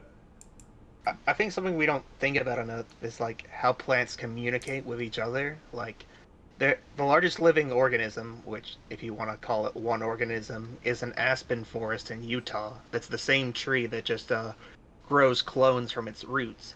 But they've also discovered like the tree communicates with itself for the roots. Like if, if there is a like if, if there's a, not a lot of nutrients in one part, other trees will send nutrients to it for the roots. Like at, like that's that's that's some avatar shit, right? Like all, the whole forest just speaks to each other. Yeah. like the little mycelium like fungal networks like be in like the the dirt. Yeah. Which is wild. Aspens are really cool trees too. Like, are they still considered a tree, or are they considered a different type of plant? I, I think they're considered a tree. I mean, I'm not. I'm, I'm, I'm, I'm no botanist, but I, I think they are. There's a ton of All I know aspens is around that you me. can tell. You can tell when something's an aspen by the way that it is. Uh, Yeah. Oh, I'll it's, say, no, Chris- it's, it's not an aspen unless it's from the Aspen region of Colorado. Okay. and Yeah. Chris is in the comments section. He's saying the breeding cycle for cicadas 16 years, and it's not oak trees; it's southern pine. If, if I have Well, Chris, correctly. you're wrong. to correct the correct it, the it, record. de- it depends on the species of cicada of how long their hibernation cycle is. So uh, no, but the, checked. the the cycle in which they all harmonize and kind of like all yeah, I think he's he's talking about like the, the the 16 year cycle. Yeah, I I don't know if it was 13 or 16, so I'm just gonna agree on No, no, Chris. no, what I'm saying is Also, like this different is a ratchet species have wrench different lengths I'm- of, spy- of cycles. Yeah, but if the if if the cycles are in units which are rel- relatively prime to each other, then they are going to meet at particular uh, points. Uh, fun math fact. Uh, so if you have uh, cycles that aren't relatively prime, like you have something that repeat, that goes every two seconds and something that goes every four, they they don't they and they're off from each other by a little bit, they'll never synchronize. But if you have something that like is going like a, at a period of like three RPM or something like going at a period of seven, and those are two relatively prime numbers, there will be a point in which they synchronize and then mismatch again. Uh, Yeah, and then I I like.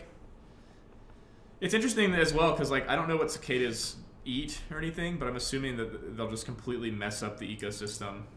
And if you were the cicada that like woke up the next year, maybe you don't have as much food. yeah, but the messing of the ecosystem is kind of like part of the ecosystem. Well, no, no, yeah, but like, but like, it's not sustainable to have that many cicadas a year every year. They can Yeah, do it I mean, for that's their year. strategy. Yeah. It's not. I don't even know if it's a strategy. It's just like how it's worked out.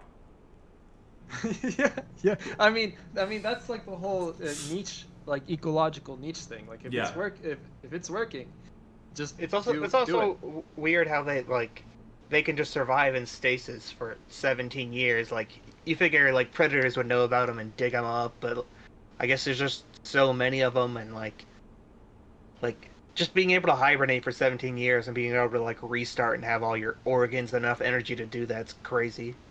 Yeah. Yeah, there's some fungi that survive like a super long time and only come out like during like forest like hundred year forest fires. That's cool. The I wish, like from from like, that perspective, I feel like it's really hard for humans to like as, like associate because we're we sleep every day. But like I think it's interesting that bears can hibernate for an entire winter. Like that's a long time to sleep. Yeah, especially for a warm-blooded animal too. Yeah. I I kind of think that humans do hibernate. It's just like we have all like artificial lights and like this whole like um modern like work schedule that we're kind of like in denial about it but when it comes to like seasonal depression and and think like sometimes i think like you know what maybe we were kind of meant a little bit to like shut down during the winter you know Well, yeah, I don't like not entirely shut down. You still have to eat and stuff, but yeah, I don't think people people have not been doing as much as they're doing in modern days during the winter. They would eat, they would put fire wood on the fire, and they would shiver, and that's basically what they did.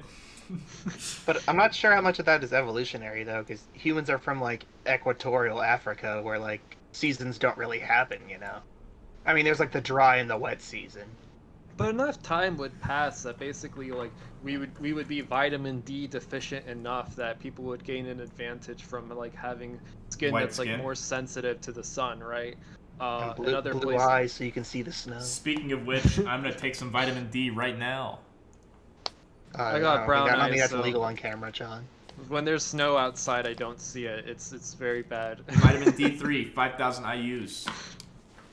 Hard taking- D, dr- hard D takes the D. I'm taking two. What a rebel.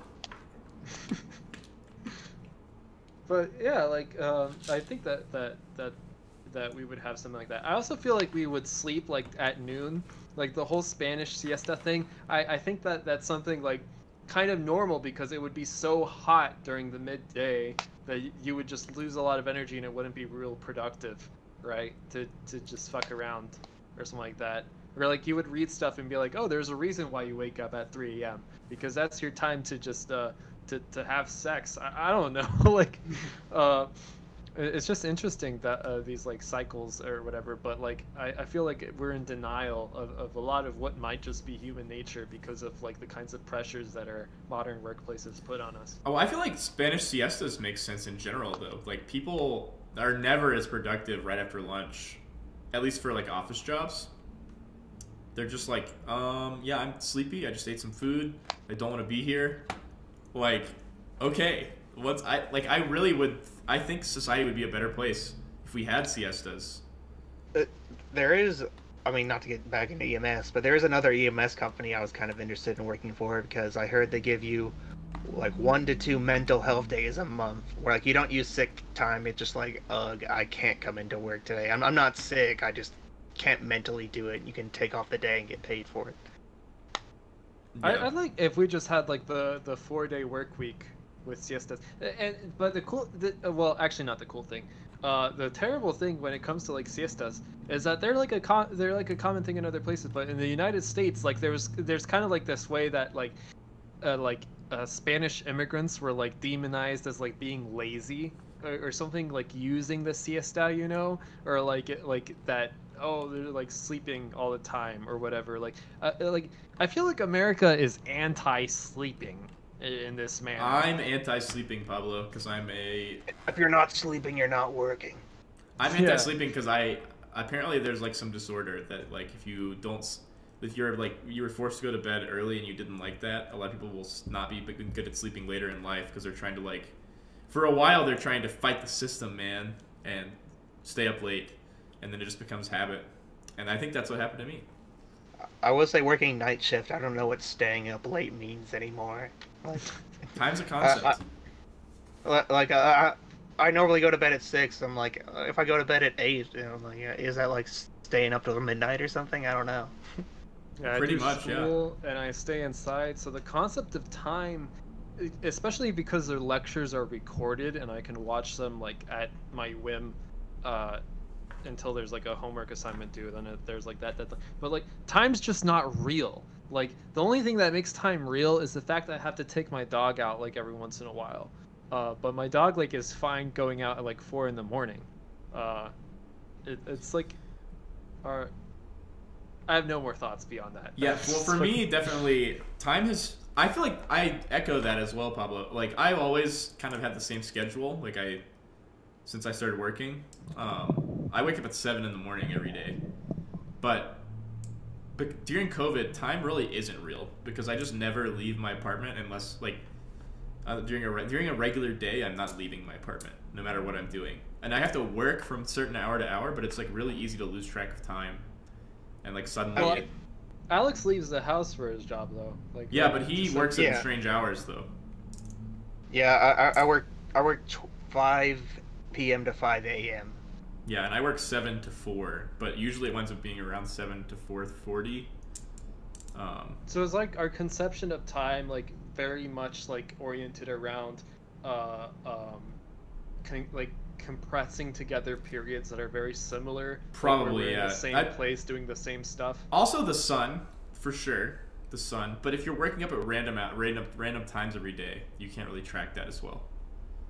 I mean, time also flows differently in different situations. Like, we started this podcast apparently an hour and a half ago, but it doesn't quite feel like it because, you know, just conversation with friends. But, like, if you're in a situation and you don't want to be in, it's boring to you, time will just drag on and on. Yeah, hopefully this podcast isn't like that for any listeners. Um, we need more chat goblins. Duncan and Chris can't be our only chat goblins. They, they- Yeah, you've all been quiet for a while. It's They been can only 10 type minutes, so no much. comments. I would, I would, Pick- I, I would be interested in cans, are cicada burgers possible? Uh, yeah, Uh, probably. I, I, I've There's heard, I've heard of of companies making cricket burgers. Yeah. Like, you, you grind the crickets into flour. Cicadas are just bigger, noisier crickets. So No, there's some recipes that involve cicadas in them. I just think that just people are squeamish when it comes to bugs, but honestly, like, I've had crickets Why before. They're not? not. They're fine. They don't taste good or bad, really. But Look, you can put as, as long as I'm not having to eat like the physical shape of the bug itself, like if it's ground into a powder and put in a patty, I could probably do it. hell I yeah. have eaten. I have eaten whole crickets, and I'm I'm fine with that. But I can understand why that kind of grosses people out.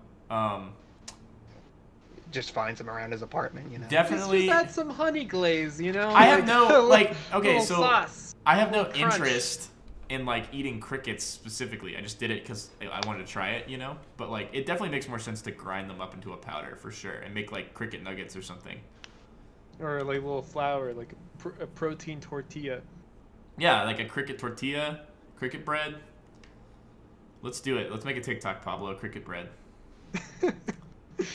Uh, it's so hard to raise crickets though, usually because of like diseases that might spread and just kill your whole your whole stock. Uh, yeah. Probably the same, just like when you raise chickens factory farming, except for probably mammals. I feel like a mammal is probably slightly more robust than an insect. Yeah, I mean it's just yeah, it's like hard to get like They're the- not mammals, they're like birds. the feed the feed in, the waste out, uh, and uh, and then get like the get like the crickets through and like also breed the crickets right there's like there's like a lot going on with cricket farms uh Something I saw that's kind of interesting is in, in China they started doing cockroach farms, not to eat the cockroaches, but to like use them as animal feed because you know, like a good portion of our like the crops we eat, wheat and corn, are gro- are grown just to feed animals. But this way you can literally just feed the cockroaches your junk and then feed those to like your chickens and pigs and whatnot, fish. That yeah seems, it's most of the as gross as cockroaches are, that seems very sustainable. Yeah, like a lot of the negative climate effects of like eating beef and, and pork and things like that is usually just the amount of agriculture that needs to happen for the animal feed to feed that animal. Like one pound of beef requires like ten pounds of like uh, bean protein or something like that from like soy or, or, or soybeans or something. Uh, and so it's like about like all the pesticides and like fertilizer and like land that needs to be cleared for that like a lot of the soybeans that are grown in argentina and brazil are to like also feed like the cows uh, there to get like the meat from those countries Yeah. I, I'm surprised it's not a higher number than that, considering how long cows live before we eat them. yeah i mean it might be a bigger number but it's definitely way less efficient than bug, bug protein or something like that like uh, Especially like because you feed the bugs your junk too, so like the food that's gonna go to waste anyway. Yeah, and uh, um, and there's some places I think they're doing that with like restaurant waste, like with pigs. But I think probably the pandemic kind of threw a wrench in that.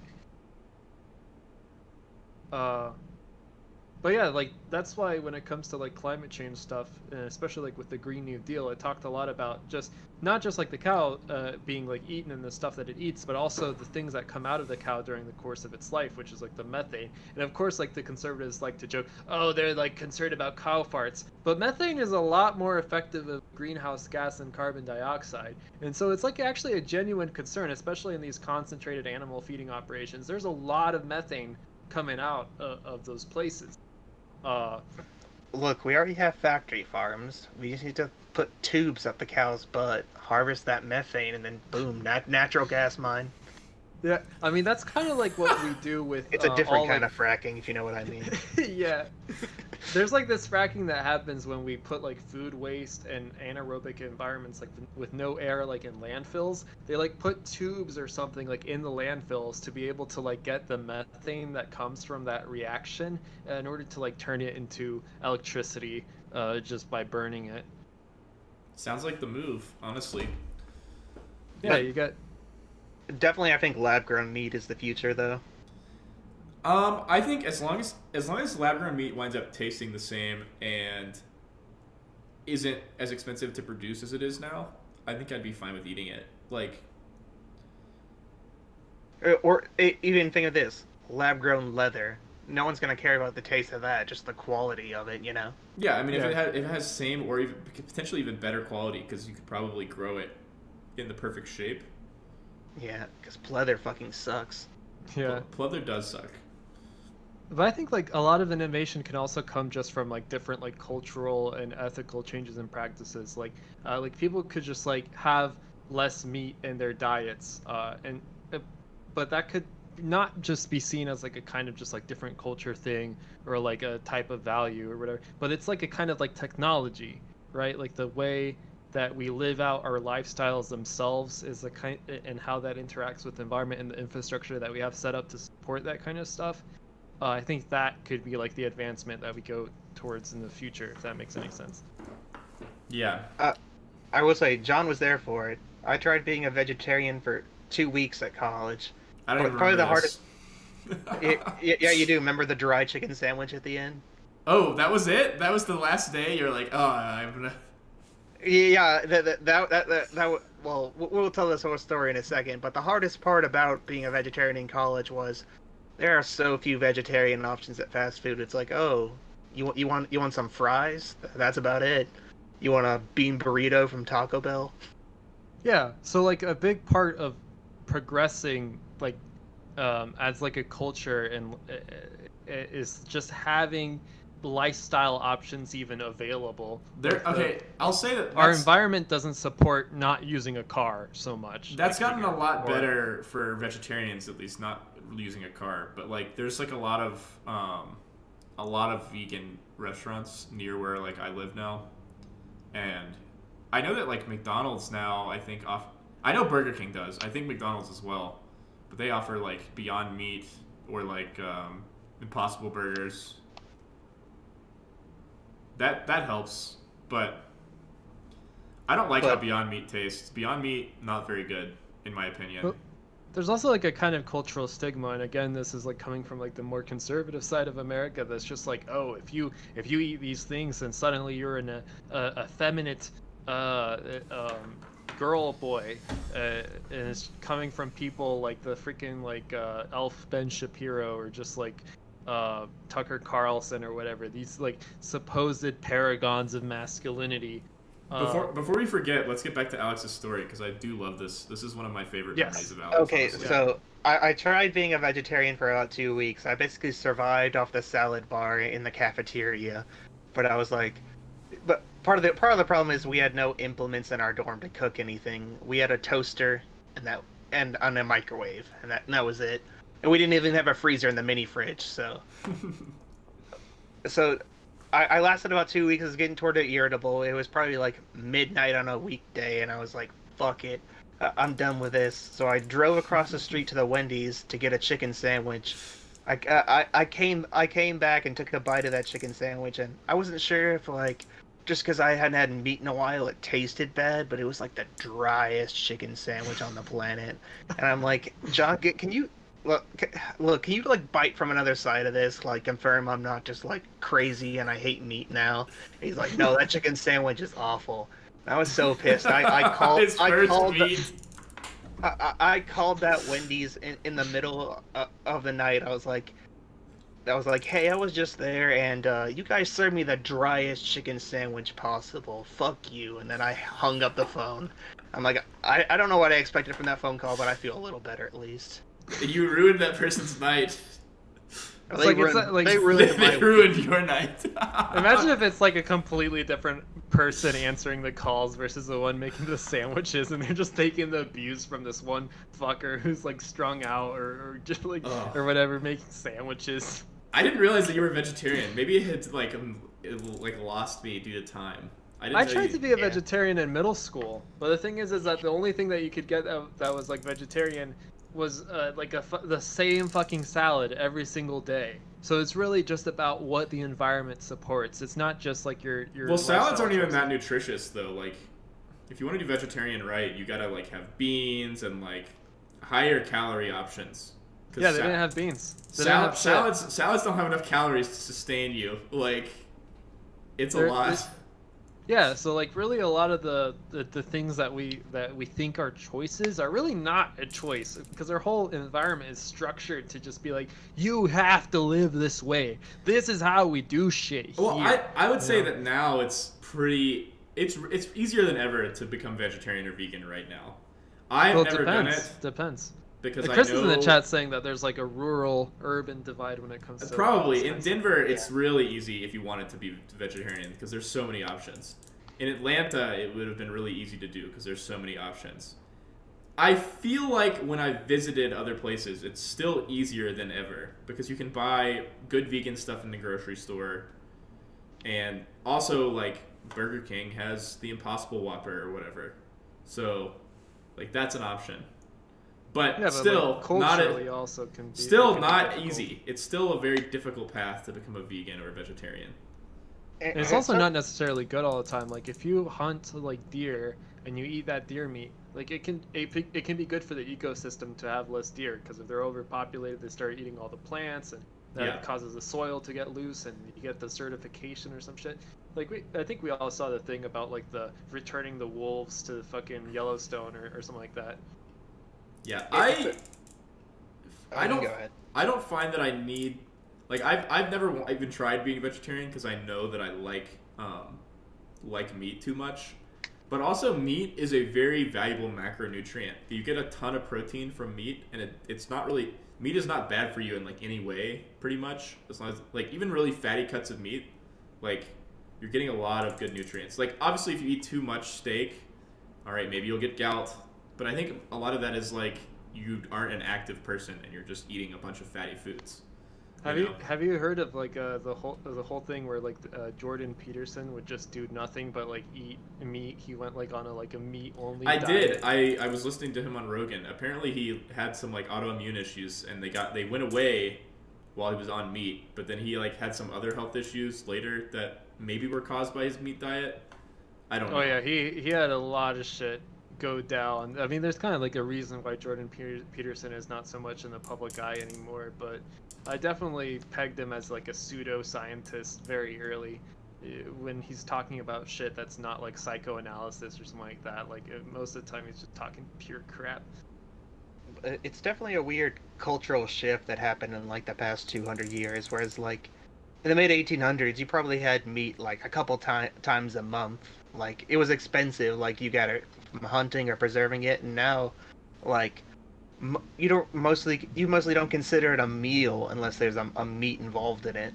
Yeah, well, I mean, that can be also said two ways. Because, like, in back when we were mammoth hunters, you were probably eating meat every time you ate. Most times, yeah, I'd say so. And, like, yeah, hunter gatherer stuff. Yeah.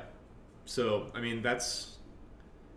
I mean, there's two sides to the coin. I, I mean, I think really, honestly, like, just be conscious and try not to waste food. Like, and I think that's that's really all we can do. I think as a society, it'd be it, it's good to have the options, but I don't I don't Yeah. feel compelled to take advantage of them because I I do love meat. Also, it's very good for my gym nutrition. I I also think that a lot of it is like, if you like, if a lot of people want to make a difference, but a lot of people focus too much on individual, and it might just be like, it it- like we just ha- like there are places that, that you have the option to be vegan, but there are places where you just don't have uh, the option at all, and so sometimes like pushing for th th those changes is more effective than just being like upset at people who aren't like living the way that like you think they should. Um, or uh, uh, and it's also like it's not like meat eating itself is a problem because if you're raising cows, you can take advantage of land areas that aren't so good for agriculture to also be able to produce food. So in some places that are like very mountainous, rocky with bad soils and things like that, like it, it's advantageous to have la- livestock. Uh, so it could be like a form of like cultural bias to be against it. But like the problem would definitely more be things like uh, like mass factory farms, like uh, like the detrimental environmental effects of having all that concentrated literal shit in one location, right? Yeah, I would like I would be entirely fine with the price of meat skyrocketing again and to get rid of factory farming because I think overall for our society that'll be better. Because number one animals are not just packed in in terribly inhumane conditions. Number two our food they're our food. We probably don't want to be eating gross factory food with Uh, antibiotics and all that shit. yeah and that was the third point. They're using antibiotics which are potentially creating super viruses or not super viruses super bacteria um, super bugs to uh, infect us or our livestock. And i mean imagine like an antibiotic resistant strain of some like cow fever jumps to humans covid style. Um, but it already has antibiotic resistance so there's just no way to get rid of this bacteria To kind of shift topics, if Supreme released a steak tomorrow, how much do you think people would pay for it? a shit ton. I mean, it, they would probably preserve it in like resin or something. like, Have you guys heard of these uh, the new crypto NFTs? Oh yeah, Ah. the n- non-fungible tokens. I think I think this is the dumbest idea. Yeah, it's It- very it- dumb. if you could kind of explain it to me, my understanding is to it is like you kind of own the rights a little bit to what you're buying, like a digital piece of art. Sort kinda of, like but you're it's- collecting it. Yeah, sort of. So it's like basically like you own the original. I don't know what that entails. Like you can buy like clips of NFL games now. I mean not NFL, NBA games now. And you, but I don't know what that really entails that you own the clip because I'm pretty sure the uh, NBA still owns the clip, but you own the right to the token version of the clip, which doesn't make any sense. Uh, people are like burning artwork so that their like digital NFT is now like the only way you can see the artwork, except for you can also just look at a picture of the artwork without paying for the NFT. I think the only way that these actually make sense is if you get some sort of good or service from owning it. Like maybe like imagine you own Well, it. I- you own an NFT that gives you like a free frosty every time you go through the Wendy's drive. Uh, I'm just I, not I heard, for it I for heard a good, environmental we'll get one for Taco Bell, where if you buy the Taco Bell NFT, you get a five hundred dollar Taco Bell gift card. yeah, but what's the point of that? Because then wh- how are you going to sell that NFT to anybody? You can't. I think the the point of the NFT is that we just figure out a way to make more shit run off of fossil fuels. Like when it comes to like Bitcoin and, and like the energy draw of that shit, like it, it's just like a, a different way of doing the same thing, which is now extending over to like the diseased ways that art markets work, uh, and art auctions and shit like that. Well, for, like- yeah, Bitcoin is basically a plague because of the amount of electricity it uses to do basically nothing. Although there's something to be said that the mining now is also distributing the ledger, I believe. So like it makes sense now, but in the early days of Bitcoin, people were just like running their electricity to mine as many coins as they could. Well, but I mean, as, also like- that, that wouldn't be a problem if our grid was was clean.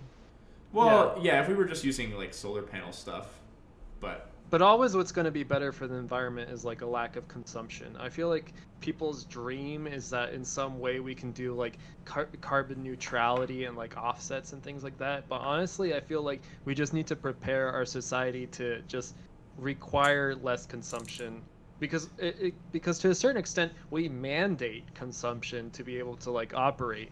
Like people are too busy to be able to cook their own food or they do not have like the option of, of places that serve like food to them uh, via food deserts and things like that. Or like they have to drive a vehicle. Everybody has to have their own personal vehicle because there isn't public transit or bike lanes or infrastructure set up or like like people have to do the consumption behavior uh, because we just don't have the systems in place to, to make an alternative possible Yeah, I'm excited for um, like all the green energy things. Like we already have like hydroelectric power and stuff, and we have solar panels in certain places.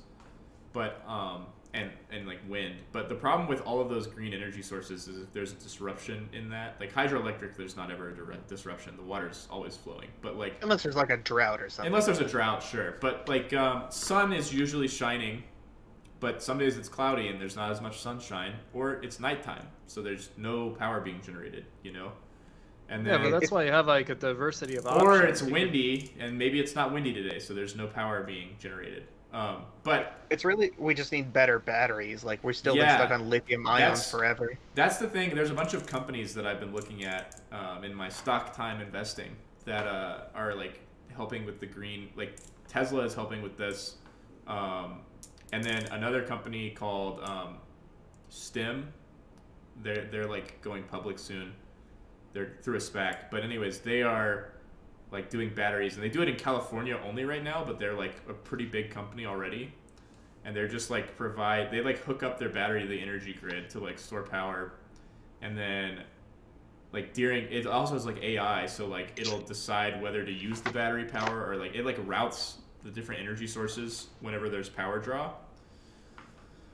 So like it like it's smart and intelligently is like hey we're experiencing peak load. We need to actually start using power from like the power plant instead of um, the green energy power because we just Well, are we don't have enough like but uh, i sometimes think that there's like this sort of like idea that petroleum or natural gas or or things like that are inherently reliable when when, when it comes to like the situation in, in texas like it, it was the fossil fuels that have failed uh That's not like- what Fox told me. yeah. Well, and, I don't know and we're it gonna we're, we are gonna run out. And also like so if you can diversify and have like a multitude of different options you can reduce the odds that like we would ha- be in a situation where uh, oh there is no wind and there is no sun and for some reason people are using a lot of power uh, like we can have like thorium nuclear reactors or something like that. I mean i i believe that we're gonna have to I think a nuclear is pretty sick. nuclear is so reliable as long as you are safe with designing it, which all modern nuclear power plants are.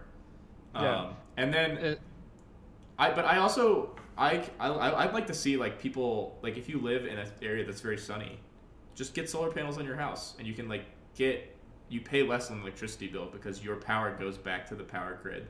Anything I mean, already, use. already, solar panels are like the best value. Really, like, they pay for themselves. They're, it's almost irrational to to not get one. Yeah. Uh, I mean, if you're, uh, I was gonna say I heard an estimate that I mean this could be outdated that if you covered just a quarter of the state of Arizona with solar panels, you could power the whole U.S. oh probably. I mean, it's pretty it's pretty sunny there. Um, we just need the political will. We honestly just need to to make politicians afraid that they won't get reelected unless they do these things. Well, the problem only- with that though is then you have to transport the power all the way to other states from Arizona, which I'm ass- I believe that there would be some issues with like um, I mean uh, that's just an idea of the service area of the U.S. it would take. Like, think of like all the tops of buildings that no one uses. oh yeah every or all the fucking parking lots. There's so much of the world just completely dedicated to fucking parking lots and parking spaces, and honestly, it it, it, It- it'd be cool if greatly you could- annoys me. it'd be cool if we could like turn highways into like solar panels. Uh, I remember the whole solar roadway thing, but like, I think that if that technology is going to happen, it's going to be a long time in the future. Like, you you have so many issues to work out with that. Yeah, you could just put solar panels over the roadway. Like people can put solar panels above parking spaces so that you provide shade for the cars underneath so that they don't overheat.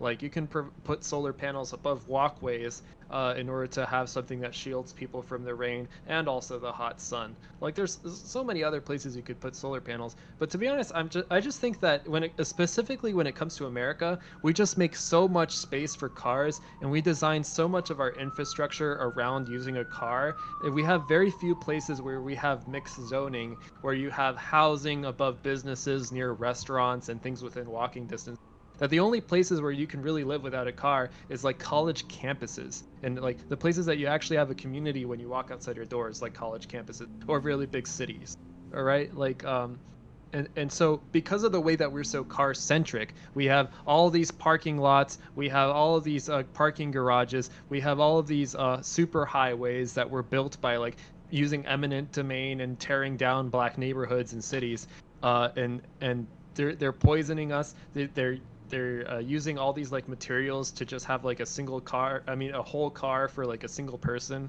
Uh, and I just think that they were like the worst infrastructure mistake that we've ever made as a country.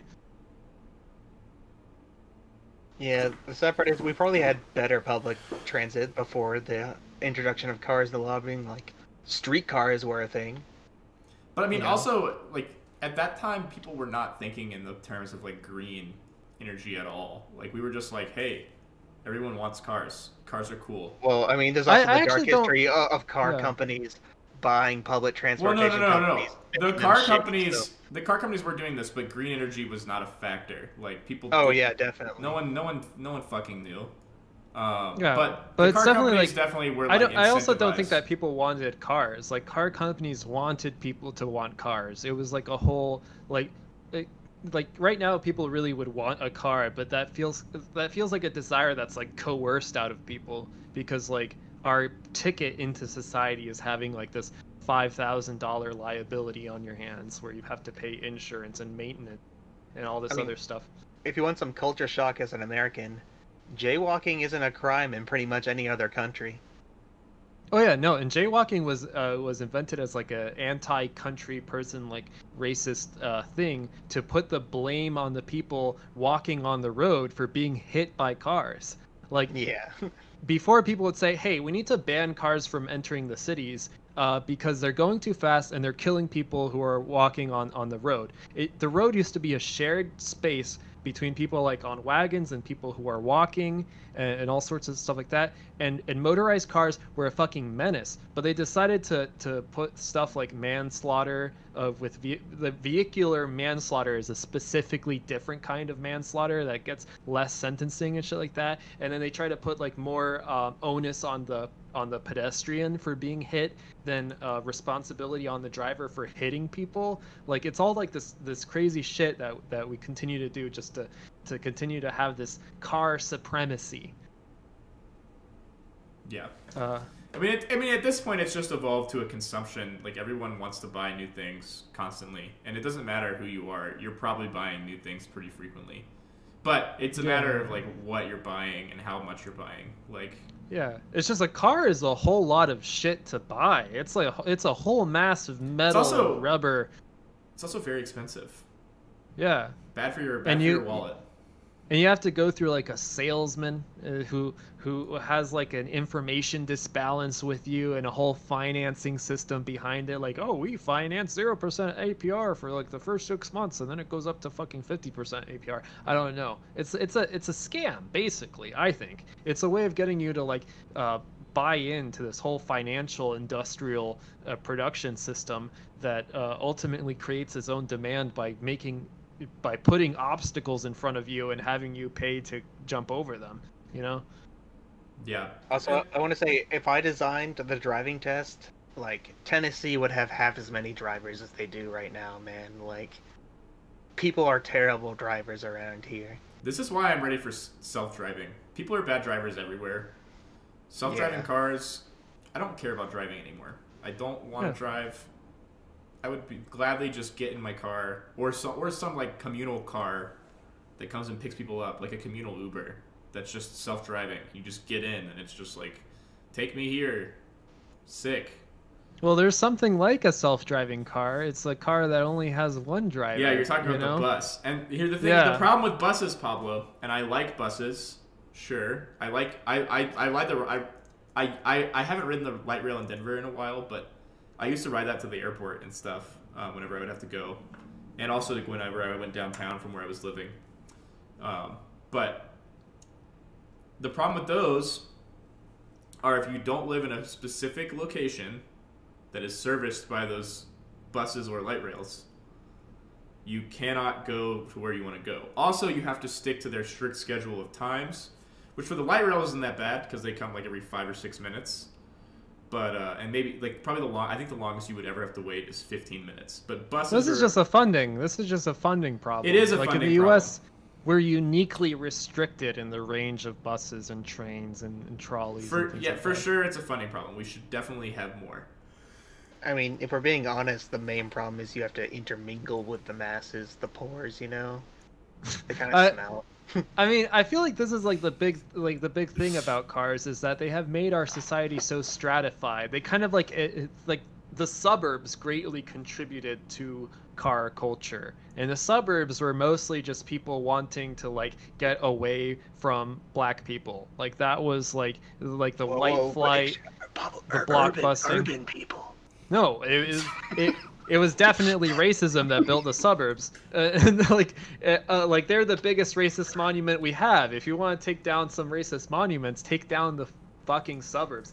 Uh, like, um, uh, like, it, like it, people uh, started demonizing buses and things like that because, like, I think that a lot of people just don't want to live in a unified society because of their racism like so many people are against like funding of like buses or like public programs or like welfare and things like that because of the image that Reagan promoted of like the welfare queen Well, it's- like of Nixon promoted of all these other people It's also interesting because if you like ride the bus or like the train or you walk to work, you interact with a bunch of people that you wouldn't have had to interact with previously. Yeah. Even if you just got your headphones on, you're not paying attention to them. Like you're still interacting with them in some way. Like you look at them in the eye, and you're just like, "Hey, dog, we're on the same bus."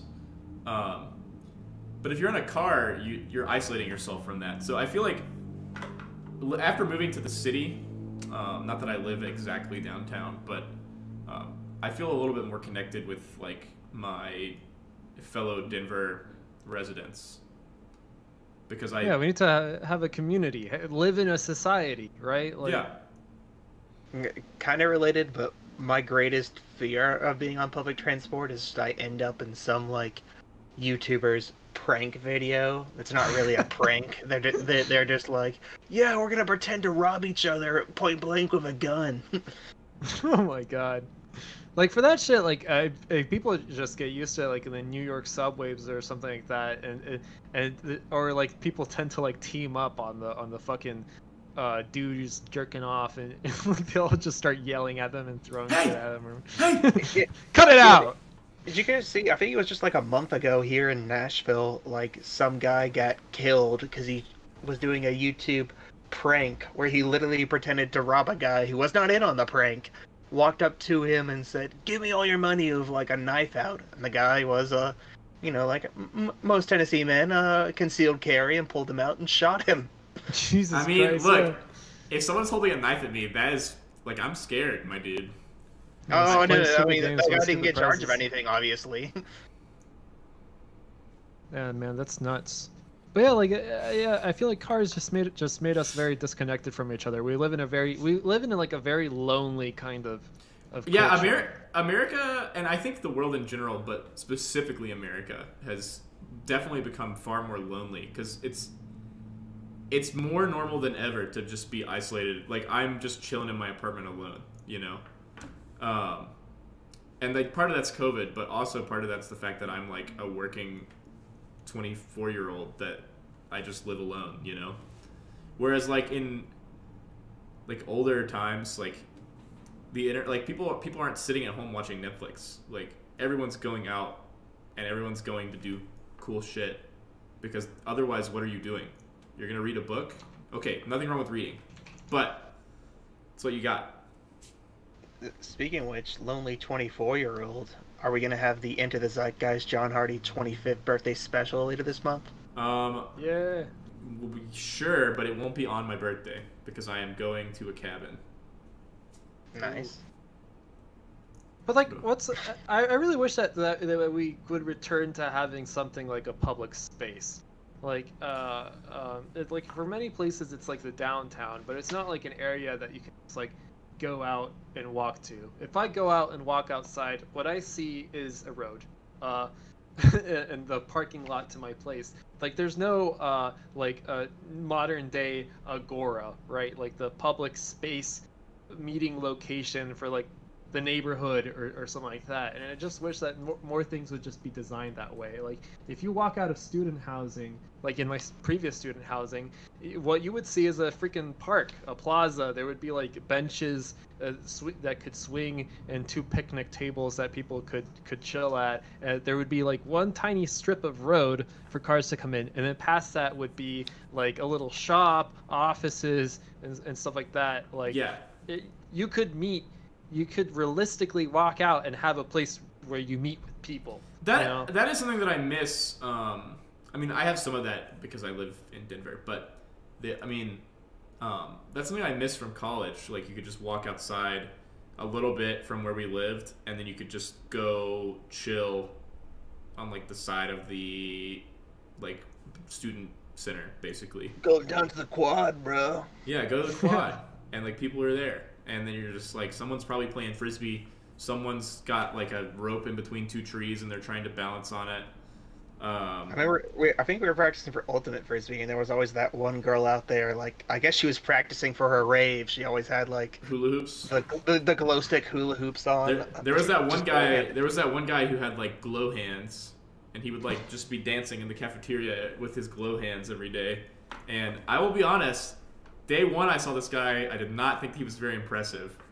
Day like 200, I saw this guy. This man's hands were lightning. Um, he was practicing he was but, uh, developing skills he was studying the gloves Yeah, he had he had, but he had rave gloves. I mean, uh, rave gloves that he just wore every day.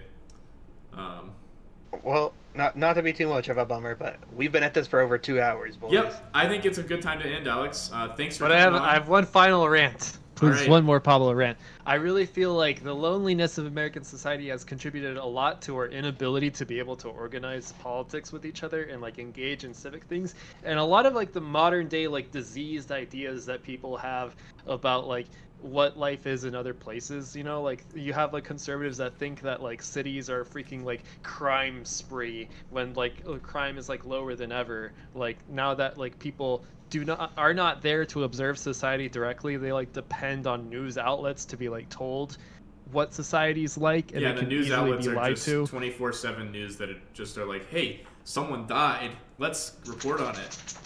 Yeah, and if you're interacting it with uh, with society on a daily basis, like directly with the masses directly, then then you know that that shit's just not true, or like you you at least have some personal experience with what the world is, or or, or other people and people who are different than you are like. Yeah. Uh, but yeah, Anyways, we're gonna let you go, Alex. Thanks for coming. Uh, good at good talk. Uh, you're always welcome back. Uh, friend Excellent. It was fun being here. Friend of the show. Yeah. Maybe, maybe maybe you can be part of our chat goblins next time. Uh, thank you, Duncan and Chris, for being uh, a source of some funny comments and inspiration for me a few times during the show. Uh, it All right, a lot. send you my invoice right now. Yeah, I, I, I'm, I'm paying Alex hundred thousand dollars for this episode, so um, yeah. Uh, so